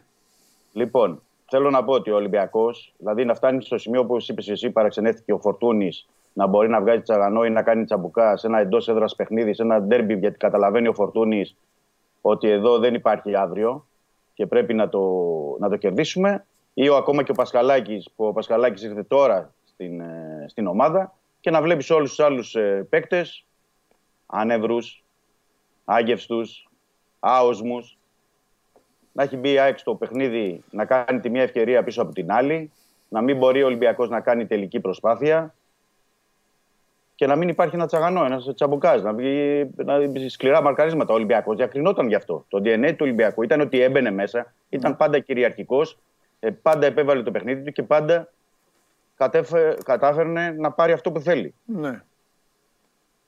Κλείνω την παρένθεση για το αγωνιστικό. Αυτό το έκανα την παρένθεση γιατί ο Ολυμπιακός που πρέπει να χτιστεί, ο Ολυμπιακός της επόμενης ημέρα και ο Ολυμπιακός που ξέρει η διοίκησή του τι πρέπει να κάνει και πώς θα το κάνει, γιατί έχει γίνει πάλι στο παρελθόν. Έτσι. Δεν είναι Φοβερός κάτι Μπιέλ χθες για άλλο ένα παιχνίδι. Ε, εκπληκτικός, ναι. ε αλλά μου πεις και αυτός τώρα τέλος πάντων. Ναι, για πες. Ε, τι και αυτός. Εντάξει, έχουμε πει και έχουμε ε, πει δεκάδες φορές ότι παίζει σε λάθος θέση, αλλά αυτό δεν ε, αναιρεί ότι δεν μπορεί να δώσει μια πάσα, δεν μπορεί να κάνει μια κίνηση, δεν μπορεί να απειλήσει ή να βοηθήσει λίγο τον back. Θεωρώ ότι είτε ο Μίτσελ επειδή τον αγαπούσε, είτε ο Ανιγκό για λόγους δικούς του ή για λόγους ότι δεν εμπιστεύεται άλλους παίκτες, θεωρώ ότι του κάνουν κακό και δεν τον προστατεύουν. Αυτή είναι η γνώμη μου. Αυτό Ο δεν- Μπιέλ θα μπορούσε. δεν Μην συμβαίνει λέμε τα μόνο με ίδια. το- Ο Μπιέλ έχει Ναι. θέση στον Ολυμπιακό. Σαν περιφερειακός επιθετικός θα μπορούσε να κάνει πάρα πολλά πράγματα. Εννοείται. Αλλά Και σε εγώ μια το ομάδα με πιστεύω 47 παίκτες Πιστεύω. και 4 προπονητές και μια ομάδα η οποία αυτή τη στιγμή είναι, είναι θολωμένη. Η ομάδα είναι θολωμένη αυτή τη στιγμή. Ολόκληρη, όλος ο οργανισμός είναι θολωμένος. Χρειάζεται πολύ Εντάξει, μεγάλη εγώ λέω- ηρεμία ο εγώ- Ολυμπιακός. Ναι, εγώ λέω το, για Και αν το- την έχει την ηρεμία, νομίζω ότι μπορεί να τα φτιάξει. Αλλά δεν ξέρω τώρα. Ναι, στο αγωνιστικό, με όλη αυτή τη σεζόν που έχει γίνει για να το Και προεκτείνω. ξέρεις αυτό που αυτή η λες. θολούρα, αυτή η θολούρα ξέρεις από πού προκύπτει κιόλας. Για να, να πω και κάτι υπέρ του. Ναι. Προκύπτει από το ότι αντί να είναι ε, με 15 βαθμούς πίσω, μέχρι χθες ήταν 6. Και τρεις είχε πάει, ναι. Οπότε Ε, εκεί είναι η θολούρα. Σου λέει, έλα, ναι, αλλά μπορώ. Α, δεν μπορώ. Ναι, αλλά μήπως μπορώ; Όχι. Και μήπως φταίει ο διαιτή. Δεν φταίει ο διαιτή. Εγώ φταίω. Και μήπως φταίει τελικά ο καιρός; Όχι, δεν φταίει ο καιρός. Όλοι οι άλλοι φταίνε. Και γίνεται όλο αυτό το πράγμα. Ναι, αλλά υπάρχει παντελή και ένα Ναι. ναι. Τέλος πάντων, εντάξει, το είναι, πάει μακριά η βαλίτσα, αλλά τι να κάνουμε. Ε, πρέπει να το πούμε. Λάθος θέση ο Μπιέλ, συμφωνώ και μην καεί όπως έχουν καεί άλλοι Ναι. παίκτες. Εν ώψη της νέας σεζόν, λέω έτσι. Ναι. Γιατί ο κανονικός Μπιέλ μπορεί να κάνει πράγματα. Να μην ε, τρελαθούμε κιόλας. Ναι. Γιατί δεν έχουμε δει το, το παιδί και τι έκανε και στην Κοπεχάγη. Ναι. Είναι, είμαστε, δηλαδή δεν ήταν κάποιος χθεσινός. Ναι. Όπως επίσης ξέρεις ότι ο Φορτούνης είναι ο καλύτερος παίκτης αυτή τη στιγμή. Και εδώ και εβδομάδες, εδώ και πόσο καιρό. Αυτό το αστείο με το Επιμένει- φορτούνι το πήγαινε έλα επιμένει- στο τέτοιο. επιμένει Δεν να δε, το βάζει- δεν θα σταματήσει ούτε τώρα στα υπόλοιπα παιχνίδια. Επιμένει ο Ανιγκό να τον βάζει στα πλάγια για να παίξει ο Βαλμπουενά. Οκ, ο Βαλμπουενά είναι και στα 39. Είναι για ένα 30 λεπτά, Ναι. ένα ημίχρονο και, και να παίξει. Τέλος πάντων, δεν μπορούσε στο πρώτο ημίχρονο. Δεν μπορούσαν ούτε ο Βαλμπουενά ούτε ο Μπιέλ να πιέσουν ψηλά. Είναι απλά πράγματα. Δηλαδή στο ποδόσφαιρο ε, δε- υπάρχει μια λογική. Αν δεν μπορεί να πιέσεις ψηλά, αν δεν μπορεί να κλέψεις μπάλες, αν δεν μπορεί να τρέξεις, δεν μπορεί να πας μακριά. Ναι. Πώς θα γίνει; Δηλαδή ο Ολυμπιακός άρχισε. που μπήκανε μετά στο δεύτερο ημίχρονο στο, στο 51 ο Μασούρας και ο Βρουσάη. Δεν μπήκε δηλαδή, ποιος να σου πω τώρα, ε, κάτι τρομερό και φοβερό. Ο Μασούρας με το Βρουσάη μπήκανε. Μπήκαν δηλαδή δύο εξτρέμ κανονικά και είδες μια αλλαγή από το 51 μέχρι το 65. Έστω και ε, πρόσχερη παραδική, αλλά είδες μια αλλαγή. Ε, δεν γίνεται. Δηλαδή αυτό το επισημαίνω και εδώ το είχα πει την προηγούμενη εβδομάδα και την ε, Παρασκευή. Ότι τα τρία δεκάρια, με αυτό το πράγμα τα τρία δεκάρια, δεν είναι όλα τα παιχνίδια ίδια. Ναι. Δεν είναι όλα τα μάτια ίδια. Και όταν έχεις απέναντι τον αντίπαλο που γνωρίζει τι πρέπει να κάνει. Όταν σου φέρει το Σιμάνσκι λίγο πιο πίσω. Όταν ε, πά- βάζει τον Πινέδα στον άξονα. Όταν ε, βαίνει τον Τζούμπερ πίσω ε, από τον κεντρικό επιθετικό. Εσύ ως προπονητής πρέπει να τα γνωρίζεις αυτά. Πρέπει να ξέρεις τι πρέπει να κάνεις. Είδες εσύ εχθές καμιά τακτική από τον ολυμπιακο Γιατί στο γήπεδο αυτό που φαινόταν στο πρώτο ημίχρονο δεν έβλεπες κάτι τακτική. Ήταν δηλαδή σαν να έχει πει στους παίκτες μπείτε και παίξτε αυτό που ξέρετε. Μπείτε και παίξτε με την ποιότητά σας, μπείτε και παίξτε όπως μπορείτε. Και δεν, δεν αποκλείω δηλαδή και η έκρηξη αυτή που λες και ο Τσαμπουκάς και εκεί που έβγαλε ο Φορτούνης, γιατί έβλεπε πράγματα που δεν βγαίνουν, να παλεύει μόνο ο Φορτούνης, να σώζει πίσω ο Πασχαλάκης και να γίνονται διάφορα, διάφορα πράγματα. Ο Ολυμπιακός, για το επαναλάβουμε, για να κάνουμε έτσι, να βγάζουμε σε ένα συμπέρασμα, για το αγωνιστικό επαναλαμβάνω, γιατί υπάρχουν και άλλα ζητήματα, πρέπει να βρει προπονητή καλό, προπονητή που να του δώσει τα κλειδιά και να πει: OK, χτίζεις την ομάδα εδώ, γιατί υπάρχουν και αδυναμίες και παραφωνίες στη διαμόρφωση του ρόστερ έτσι όπως έχει γίνει. Και για να το προχωρήσω ακόμα περισσότερο, υπάρχουν παίκτες που κάνουν για την επόμενη μέρα του Ολυμπιακού και παίκτες που δεν κάνουν. Τι να κάνουν. Έτσι έχουν τα πράγματα. Κάποια στιγμή πρέπει και ο Ολυμπιακός να κοιτάξει τον καθρέφτη, να δει κατάματα την κατάσταση πώς έχει και να προχωρήσει. Εδώ πρέπει να πηγαίνει στο, ο, στο γήπεδο ο κόσμος του Ολυμπιακού και να βλέπει μια ομάδα που χαίρεται όπως γίνονταν τα προηγούμενα χρόνια, όπου έπαιρνε τους τίτλους. Και θα, ο Ολυμπιακός, η ουσία είναι ότι ξέρει και τι πρέπει να κάνει και θα βρει τον δρόμο του. Αλλά το θέμα είναι ότι πρέπει να γίνουν νωρίς αυτές οι ενέργειες και να γίνουν νωρίς σε όλα τα επίπεδα. Και να υπάρξει μια δομή, να υπάρξουν κανόνες, να υπάρξουν αρχές, τεχνικός διευθυντής, προπονητής, το οργανόγραμμα όλο τι θα γίνει και με τους διευθυντές Ακαδημίας, όλο το οργανόγραμμα. Γιατί εδώ και πρέπει να δει και ο Ολυμπιακός τι θα κάνει με τα πράγματα, με τα συμβόλαια. Έτσι. Δεν ε, πρέπει να δει τι έχουν προσφέρει οι παίκτες ή προώρες ανανεώσεις ή, ή, ή διάφορα. Εδώ είναι το θέμα να καθίσει με τον καινούριο προπονητή. Ο προ... καινούριο προπονητής θα έχει δει αυτό το ρόστι και να του πει: Αυτός μου κάνει, ο άλλος δεν μου κάνει. Εμείς θα παίξουμε 4-2-3-1, θα παίξουμε 4-3-3. Το DNA του Ολυμπιακού είναι επιθετικό, το DNA του Ολυμπιακού είναι αυτό. Πρέπει να βρούμε παίχτε ταχυδύναμους, πρέπει να βρούμε παίχτε που να έχουν και τσαμπουκά. Θα πρέπει να βρούμε και παίχτε που να είναι πιο aggressive από αυτούς που έχουμε και, και θα, μια σειρά από πράγματα. Αυτά το έχουν αντιληφθεί στον Ολυμπιακό, τα γνωρίζουν. Δεν είναι χθεσινοί, ξέρουν πολύ καλά τι πρέπει να κάνουν, αλλά είναι σοβαρές εκκρεμότητες και σοβαρές για να μπορέσει ο Ολυμπιακός ε, να επιστρέψει στην κανονικότητα. Να το πω απλά. Γιατί ο Ολυμπιακός που μπήκε χθες στο πρώτο ημίχρονο δεν ήταν ο Ολυμπιακός που δείχνει ότι ήθελε να κάνει κάτι παραπάνω ή να πάρει το πρωτάθλημα ή να πάρει τις δύο, μια από τις δύο πρώτες θέσεις για το Champions League. Δεν γίνεται αυτή η εικόνα. Όπως δεν ήταν η εικόνα και του Ολυμπιακού στο τελευταίο παιχνίδι που ιτήθηκε από τον ε, Παναθηναϊκό, που επίσης δεν είχαν μπει μέσα στο, στο γήπεδο. Αυτό είναι το ένα κομμάτι και αυτό αφορά το αγωνιστικό και αυτό αφορά τη διοίκηση και αφορά το όλα λάθη που έχουν γίνει, γιατί τα έχουμε πει εδώ, αλλά να τα ξαναπούμε, γιατί ο κόσμος προφανώς αυτό θέλει, ε, να, να, τα, να τα λέμε και ε, συχνά και να ακούγονται. Τα λάθη ξεκίνησαν περασμένο ναι, Μάιο με την παραμονή του Μαρτίνς και το ένα λάθος έφερε το άλλο. Ωραία. Έτσι, και φτάσαμε σε αυτό που φτάσαμε. Αλλά το θέμα είναι ότι ναι. πλέον πρέπει να μπει μια κόκκινη γραμμή και να αλλάξουν τα πράγματα. Ωραία. Θέλω να σου κάνω μια ερώτηση την οποία την κράταγα να σε ρωτήσω γιατί ήσουν στο γηπεδο και δεν το... Επειδή εντάξει τόσα χρόνια πια τρομάρα μου η εμπειρία μου μου έχει διδάξει ότι πρέπει να είμαι λίγο προσεκτικός, να μην βγάζω ναι. πρόωρα συμπεράσματα όταν δεν ναι. είμαι στο γήπεδο. Γιατί όταν είμαι στο γήπεδο δεν με ενδιαφέρει τίποτα, πραγματικά με ξέρεις. Έχω εγώ εικόνα. Δεν με νοιάζει ο Θεός να κατέβει και να μου πει: Όχι, αυτό θέλει να κάνει ο προπονητής. Δεν με ενδιαφέρει. Εφόσον ναι, ναι. καταλάβω εγώ κάτι. Ε, Θέλω να σε ρωτήσω ένα πράγμα που δεν θέλω να το αφήσω έτσι. Να μου πεις τι σημασία έχει, τίποτα. Είναι δείγμα και αυτό. Είναι δείγμα του τι γίνεται στον εγκέφαλο όλων αυτών που είναι στον πάγκο. Ο πάγκος έχει ναι. πρόβλημα φέτος. Ο πάγκος γενικά έχει πρόβλημα. Κάτι αιωρείται σε αυτό τον πάγκο, κάτι υπάρχει. Αν είναι έτσι. Εγώ μια επιβεβαίωση θέλω μόνο. Πριν γίνει η φάση που δόθηκε το πέναλτι στην ΑΕΚ. Ναι ο Ανιγκό έχει ήδη έτοιμους να βάλει τον Κασάμι και τον Ανδρούτσο αντί του Φορτούνη και του Ροντινέη. Γιατί, ναι. γιατί οι αλλαγές γίνονται καπάκι. Ναι, οπότε οπότε πρέπει να ήταν έτοιμοι αυτοί. Είχε δοθεί εντολή, ναι, είχαν κάνει προθέρμανση. Οπότε ο Ολυμπιακό. Ναι. Δεν υπάρχει λοιπόν. Δεν γίνεται το πέναλτι. Δεν, ναι. δεν γίνεται. Δεν υπάρχει αυτή η φάση τέλος Το σκόρ είναι 1-1 και ο ναι. Ανιγκό βγάζει έξω Ρόντινε η Φορτούνη για να βάλει Ανδρούτσο Κασάμι. Ναι. Οκ, okay, έγινε.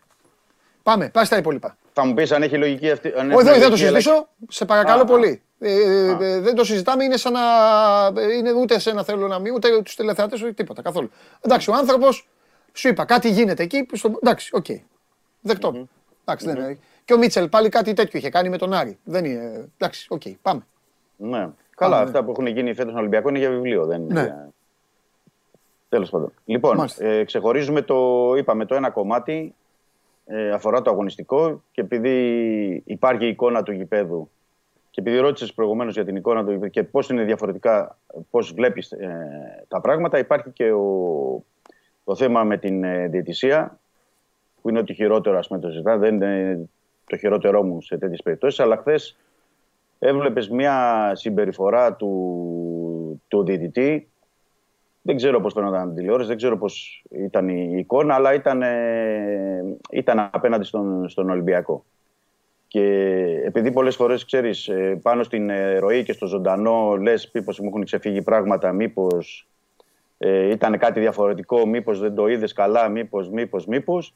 Ε, Είδα πάλι και το, το παιχνίδι. Εντάξει, έχουμε και αυτή τη διαστροφή να βλέπουμε τα, τα παιχνίδια πολλές φορές ε, για να δούμε τι έχει γίνει στο, στο μάτς. Η ουσία είναι ότι είχες έναν ε, διαιτητή που όλα ήταν εις βάρος του, του Ολυμπιακού.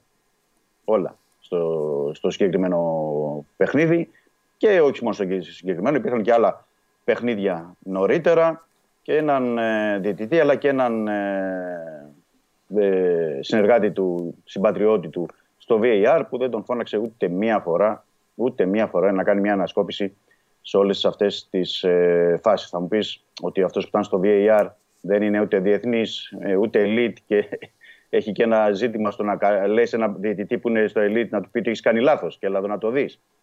Αλλά έτσι είναι η, η κατάσταση και δεν ε, αφορά μόνο σε μία ή δύο ή τρεις ε, φάσεις και ε, επαναλαμβάνω ότι αυτά που έχουν γίνει με την διαιτησία χθες ή σε προηγούμενα παιχνίδια δεν έχει σχέση με την εικόνα του Ολυμπιακού. Δηλαδή το γεγονός ότι ο Ολυμπιακός δεν ήταν καλός και έχει παίξει μόνο ένα τεταρτάκι στο χθεσινό παιχνίδι, αυτό δεν αναιρεί ότι δεν πρέπει να πάρει αυτά που πρέπει με βάση τι ε, διαιτητικές αποφάσεις ή οι διαιτητικές αποφάσεις έχουν το δικαίωμα κάθε διαιτητής να δίνει ό,τι θέλει, μια που βλέπει τη μία ομάδα να μην αποδίδει όπως είναι. Ο Ολυμπιακός φωνάζει και για τη φάση του 13 με το σπρώξιμο του Βίντα στον ε, Μπακαμπού. Ε, φωνάζει φυσικά για τον Σιμάνσκι. Εκεί νομίζω ότι δεν έχουν εστιάσει πολύ, αλλά ο Σιμάνσκι στο 38 και έχουν προηγηθεί άλλα τρία φάουλ πάνω στον Βαλμποενά. Έχει ένα παραταμένο πάτημα πάνω στον αστράγαλό του για την, ε, και για την αποβολή του. Φωνάζει έντονα πάρα πολύ εκεί και είναι διαφορετικό το παιχνίδι. Ανεξάρτητα από το Ολυμπιακό, σε παραλαμβάνω, αν ήταν τραγικό στο πρώτο ημίχρονο, είναι διαφορετικό το παιχνίδι να μείνει μια ομάδα με 10 παίκτες και πόσο μάλλον όταν της βγει ένας ε, κεντρικός χαφ. Επίσης για το πέναλτι που έχουν υποθεί πάρα πολλά και ε, στον Ολυμπιακό. Επίσης φωνάζω ότι δεν υπάρχει κανένα πέναλτι, όπως και το σπρώξιμο στον, ε, στο Ρέαπτσουκ. Ε, εδώ, μια που λέμε για τον ε, Ρέαπτσουκ, συγγνώμη να κάνω και μια ε, μία παρένθεση για, σε ό,τι αφορά ε, το πέναλτι. Πρέπει να πούμε ότι και ο, οι παίκτες του Ολυμπιακού ε, θα πρέπει να ενεργούν με τέτοιο τρόπο, ε, με καθαρό μυαλό, γιατί όταν βλέπεις ένας διαιτητής και όταν οι ίδιοι παίκτες ε, λένε ότι μας έπαιζε κόντρα, ότι έκανε το ένα, έκανε το άλλο κτλ. Πρέπει να είναι και πιο προσεκτικοί πώς πηγαίνουν πάνω στις φάσεις και να μην δίνουν και αφορμή. Στην συγκεκριμένη φάση, εκεί που τσιμπάει ο Βίντα την μπάλα και είναι προς την έξω πλευρά, δηλαδή δεν πηγαίνει προς την ε, αιστεία, καλύπτει, αν θυμάσαι Παντελή πολύ καλά, ο Πασχαλάκης. Έχει κλείσει όλο το πεδίο, έχει βγει ο Πασχαλάκης. Άρα δεν υπήρχε λόγος να πάει εκεί ο Ρέαψουκ. Και επαναλαμβάνω, άσχετα αν ο Ρέαψουκ και ο ίδιος και ο Ολυμπιακός λένε ότι δεν υπήρχε κανένα πέναλτι. Θέλω να πω ότι και οι παίκτες πρέπει να συμπεριφέρονται πιο έξυπνα όταν βλέπουν κάποια διετσία και όταν φωνάζουν οι ίδιοι και όταν διαμαρτύρονται οι ίδιοι ότι τους παίζει κόντρα. Να μην δίνουν αφορμέ. Αφού βλέπουν ότι δεν πρόκειται να πάρουν ούτε ένα σφύριγμα ούτε για φάουλ, οπότε πρέπει να είναι και αυτοί πιο έξυπνοι στο, στο παιχνίδι τους. Όπως διαμαρτύρονται και για τη φάση και ο Ρέατσο και τον Άμπραμπατ, το σπρώξιμο κτλ. κτλ. Τέλος πάντων, αυτό με τη διετσία δεν, είναι, δεν βγάζει άκρη ο Ολυμπιακός, όπως δεν έβγαλε άκρη όλη την σεζόν έχει γεμίσει ένα φάκελο ολόκληρο με επιστολές, ανακοινώσεις, προσέπο και κτλ. Αλλά αυτό είναι κάτι που είναι έξω από τον Ολυμπιακό. Τι θέλω να πω; Ο Ολυμπιακός πρέπει να κοιτάξει να διορθώσει αυτό που μπορεί να κάνει. Δηλαδή να δυναμώσει την ομάδα του, να, κάνει, να πάρει κανένα προπονητή με προοπτική, να πάρει παίκτες, να αλλάξει το ρόστερ του, να γίνει δυνατός, να γίνει πάλι ανταγωνιστικός, να ανεβάσει το επίπεδό του. Γιατί πρέπει να το πούμε και αυτό ότι ο Ολυμπιακός κατέβασε το επίπεδο του σε σχέση με τον ε, ανταγωνισμό. Έπεσε, ε, κατέβηκε πατώματα αντί να συνεχίσει να ανεβαίνει και να μπορέσει να απομακρυνθεί, να κάνει τη δυνατή την ομάδα του και όλα τα υπόλοιπα από εκεί και πέρα να τα δει. Γιατί πρέπει να δει τι γίνεται και αγωνιστικά και εξωαγωνιστικά. Αλλά αυτό που μπορεί να ελέγξει αυτή τη στιγμή ο Ολυμπιακός είναι το, μόνο το αγωνιστικό. Έτσι. Αυτό. Δυναμώνεις την ομάδα, παίζεις καλό ποδόσφαιρο και από εκεί και πέρα, ό,τι μπορούν να κάνουν οι άλλοι, τουλάχιστον να παίζεις εσύ καλό ποδόσφαιρο, να χαίρονται οι οπαδοί και από εκεί και πέρα νομίζω θα έρθουν και όλα τα υπόλοιπα. Γιατί όταν είσαι καλός αγωνιστικά και είσαι τόσο δυνατός αγωνιστικά, ε, κάποια στιγμή δεν θα μπορούν και οι άλλοι να σε εκθέτουν τόσο πολύ ε, εξαγωνιστικά. Πώς θα το κάνουν εξόφθαλμα. Αυτά. Ωραία. Πες μου κάτι τελευταίο και θα, θα τα πούμε και αύριο. Ό,τι θες. Ε, τι, ε, πώς θα κυλήσει από εδώ και πέρα, πώς το φαντάζεσαι εσύ; Εσύ, γιατί δεν, είναι πολύ νωρίς για να βγάλεις. Ναι, ναι, ναι. ναι, για ναι. να, Το πρώτο για να είναι μαζέψεις ρεπορτάζ τώρα γι' αυτό. Πώς το Ναι, φαντάζεσαι το πράγμα, Πώς το έχεις στο θέμα- μυαλό σου; Έτσι, αυτοί όλοι πάλι οι ίδιοι. Αυτό θα περάσεις σε ένα στυλ ε, μ, ε, δοκιμών. Ε, να κοιτάξει, υπάρχει, αυτό, Εννοείς αυτή, τη- υπάρχει όσο, όσο και να ακούγεται σκληρό για τους Ολυμπιακούς που έχουν συνηθίσει τόσα χρόνια το πρωτάθλημα, υπάρχει αυτή η τρίτη θέση. Την οποία ο Πάοκ μπορεί να την ναι. καβατζάρει και από το κύπελο. Ναι, και όχι μόνο αυτό. Είναι, Οπότε, είναι, πέντε, αγωνιστικές, ναι. είναι πέντε αγωνιστικές παντελή. Καλά, σωστά το θέτεις. Και πρέπει να το πω και αυτό για να πάμε και στην επόμενη μέρα. Και αυτό έχει, το, αυτό έχει τη σημασία του, γιατί ό,τι έγινε, έγινε και επαναλαμβάνω ότι ο Ολυμπιακός δεν πρόκειται να βρει άκρη με τα εξωαγωνιστικά. Ε, είναι ότι οι πέντε αγωνιστικές δεν είναι απλά ότι είναι πέντε αγωνιστικές. Ε, είναι ότι είναι ντέρμπι, έτσι, τα περισσότερα παιχνίδια. Επίσης, υπάρχουν λόγοι πρεστίζ και τα λοιπά που πρέπει να κερδίσει ο Ολυμπιακός και η τρίτη θέση. Γιατί η τρίτη θέση δεν ξέρεις τώρα αν η ΑΕΚ πάρει το κύπελο, που η τρίτη θέση σου επιτρέπει να πας στο Europa League. Τι σημαίνει Europa League, Σημαίνει ότι παίζει ο Ολυμπιακός Αύγουστο, μετά από αρκετά χρόνια που ξεκίναγε την προετοιμασία του αρχές Ιουνίου, έπαιζε μέσα Ιουλίου και, δε- και είναι και μια χρονιά που είναι κομβική για τον Ολυμπιακό να μπορέσει και ο καινούριο προπονητής να χτίσει και η σωστή προετοιμασία να γίνει και οι σωστές μεταγραφές να γίνουν και η σωστή εκαθάριση στο Ρέντι να γίνει σε όλα τα επίπεδα. Ε, είναι διαφορετικό το να παίξεις Αύγουστο και Europa League. Και είναι άλλο να παίξεις Ιούλιο και Conference League. Αλλά αυτό πια μπαίνει στο, στο, στο χέρι του Ολυμπιακού. Για να είμαστε ξεκάθαροι. Δηλαδή είναι στο χέρι, αν κερδίσει η ΑΕΚ τον τελικό τον, τον Πάουκ, γιατί αν πάρει, κερδίσει ο Πάουκ θα πάρει αυτό το καλό εισιτήριο του Europa. Αναγκαστικά θα πας στο conference. Αλλά ανεξαρτήτως αν ο Ολυμπιακός είναι στο Europa ή στο conference, και το επισημαίνω εδώ γιατί και πολλοί φίλοι το θίγουν ε, σε διάφορα μέσα εννοώ. Όχι και σε μόνο κάποια αυτό σχόλια. όμως. Είναι τρεις βαθμοί από τον Μπάοκ Μπράβο. και η μπράβο. ΑΕΚ, η ΑΕΚ μπορεί να το πάρει το κύπελο. Που λέει ο λόγος. Ναι. Και οι Οπότε, τρεις βαθμοί που είναι από τον Πάουκ, έχει- οπότε έχει υπάρχει το ο παιχνίδι στην κίνδυνος Τούμπα. να χαθεί η Υπάρχει το θέση παιχνίδι στην στα ίσια από το πρωτάθλημα. Ναι, ε, βέβαια. Υπάρχει το παιχνίδι στην Τούμπα. Δεν ξεχνάμε αυτό. Ναι. Ε, και επίσης, όχι μόνο αυτό, είναι ότι θα πρέπει να, θα πρέπει να δει και ο Ολυμπιακός πώς πώς θα κινηθεί. Δηλαδή, πέρα από το αγωνιστικό κομμάτι, ε, η φιλοσοφία του δε- αυτή τη στιγμή δεν πρέπει να είναι Α, ξέρεις, θα είμαι στο Europa να κάνω αυτές τις μεταγραφές. Α, είμαι στο conference ε, να γίνει αυτό το πράγμα. Το θέμα είναι εδώ ότι ο Ολυμπιακός ανεξαρτήτου θέσης. Ναι, έχεις δίκιο σε αυτό. Να φτιάξει την ομάδα του. Και, Ναι, που βέβαια. θα, και που θα πρέπει να φτιάξει πρώτα την ομάδα του. Ναι, ναι, ναι. Φτιάχνεις την ομάδα, τη φτιάχνεις δυνατή ομάδα και φτιάχνεις κατ' εμέ, μπορεί- η προσωπική μου άποψη είναι αυτή, άσχετα που δεν θα είσαι ή δεν είσαι στο Champions League, πρέπει να φτιάξει ομάδα Champions League Ολυμπιακός. Ναι. Γιατί αυτό που πέρασε ο Ολυμπιακός μέσα στη σεζόν, ποιος μου λέει ότι δεν θα το. εννοώ εξαγωνιστικά, έτσι. Ναι. Ποιος μου λέει ότι δεν θα το περάσει και στην επόμενη. Άρα δεν πρέπει να είσαι προετοιμασμένος να έχεις φτιάξει μια δυνατή ομάδα σε όλα τα επίπεδα για να μπορείς να τα απεξέλθεις. Τουλάχιστον να παίζουν οι παίκτες μέσα, να δείχνεις αγωνιστικά ότι είμαι ισχυρός, ότι αγωνιστικά είμαι μια κλάση επίπεδου Α και να μπορείς να, να πάρεις. Άσχετα αν τι θα γίνει τα εξαγωνιστικά. Δεν μπορεί να το να κάνεις διαφορετικά. Γι' αυτό λέω ότι πρέπει να χτίσει και πρέπει να είναι προσεκτική η επιλογή του προπονητή. Η επιλογή του προπονητή, επαναλαμβάνω, όχι απλά να είναι όνομα ή να έχει οτιδήποτε, αλλά να ξέρει και να έχει δώσει δείγματα ότι μπορεί να χτίσει ομάδα. Ότι μπορεί να δώσει από την αρχή, ότι μπορεί να ε, παίζει όχι ότι ναι, όλοι ποιοτικοί, τρία δεκάρια παίζουμε ή διαφορετικά. Α παίξει και με τρεις κεντρικούς ε, χαφ, γιατί όταν ε, ο Ολυμπιακός έπαιρνε τα πρωταθλήματα, όπως έχουμε πει, έπαιζε με κεντρικούς χαφ τον ε, Μαντί Καμαρά, τον ε, Γκυγέρμε και τον Μπουχαλάκη. Δεν έπαιζε με τρία ε, δεκάρια. Έτσι, για να ξέρουμε τι θέλουμε. Είναι το θέμα τι θέλει ο προπονητής και ποιες αρχές βάζει. Ναι. Αλλά στο πίσω παιχνίδι. είχε το Σεμέδο Ε, γι' αυτό λέω σε και όλα τα μπροστά είχε τον Ελαραμπή ο οποίος έβαζε γκολ και στον ύπνο του. Έτσι. Έτσι. Και τώρα πρέπει να το δει αυτό με το. Δηλαδή, μια που είπες στον Ελαραμπή τώρα. Και το φορτούνι ε, όταν δεν ήταν τραυματίας να κάνει τρελά νούμερα και να, ε, Ναι. και να αλληλοκαλύπτεται με το Βαλμπουενά για να πάω στα πρόσφατα δηλαδή. Ναι, Οπότε ναι, ναι. τέλος πάντων το θέμα του Ολυμπιακού είναι ότι θέλει κανόνες, νόμους και πολλά πράγματα τα οποία Ναι, αλλά είναι, λίγο. δεν είναι, μόνο στο πράγματα- γήπεδο όλα αυτά. Είναι, Είναι, παντού. πράγματα που είναι ποδοσφαιρική λογική, οπότε θα τη βρει την άκρη και ο Ολυμπιακός. Για να Δηλαδή, δεν γίνεται να. και το ξέρει το έργο, δηλαδή, γιατί το έχει ξανακάνει. Δεν είναι ότι είναι. Καλά, ναι, εντάξει. δια- Ότι, διαφορετικό. ότι έχει, Α, Απλά το θέμα ότι είναι έχει τη ότι. γνώση την έχει. Ολυμπιακός Ναι, είναι. δεν- απλά, απλά για μένα είναι το, το κομβικό και το βασικό η επιλογή του προπονητή και η Ναι. φιλοσοφία. Εκεί είναι όλα. Για να δούμε. Εκεί είναι όλα. Γιατί από εκεί θα δείξει, θα περάσεις και το στίγμα. Έτσι. Ω ομάδα περνάς ένα στίγμα. Ναι. Λες ότι αυτόν τον προπονητή και προχωράω. Δηλαδή δείχνεις και τι θες να κάνεις. Ωραία. Για να δούμε πώς θα κυλήσει η μέρα, γιατί αύριο μπορεί να μιλάμε, να πεις κανένα όνομα πάλι. Φιλιά. Δεν αποκλείεται. Ναι, δεν σου, αποκλείεται. Μίτσο. Θα τρέξουν οι εξελίξεις πάντως. Παντελή, να ξέρεις, θα Ε, εννοείται. τρέξουν. Δεν, είναι- δεν θα περιμένει ο Ολυμπιακός δηλαδή να περάσει τα πέ- πέντε παιχνίδια για να. Ε. Και θα ε, τρέξουν εξελίξεις και με παίκτες. Ωραία. Άκουσε με. Α τρέξει και κάτι στον Ολυμπιακό λοιπόν. Αφού δεν μπορούν να τρέξουν αυτοί που πρέπει, ας τρέξουν οι εξελίξεις. Φιλιά.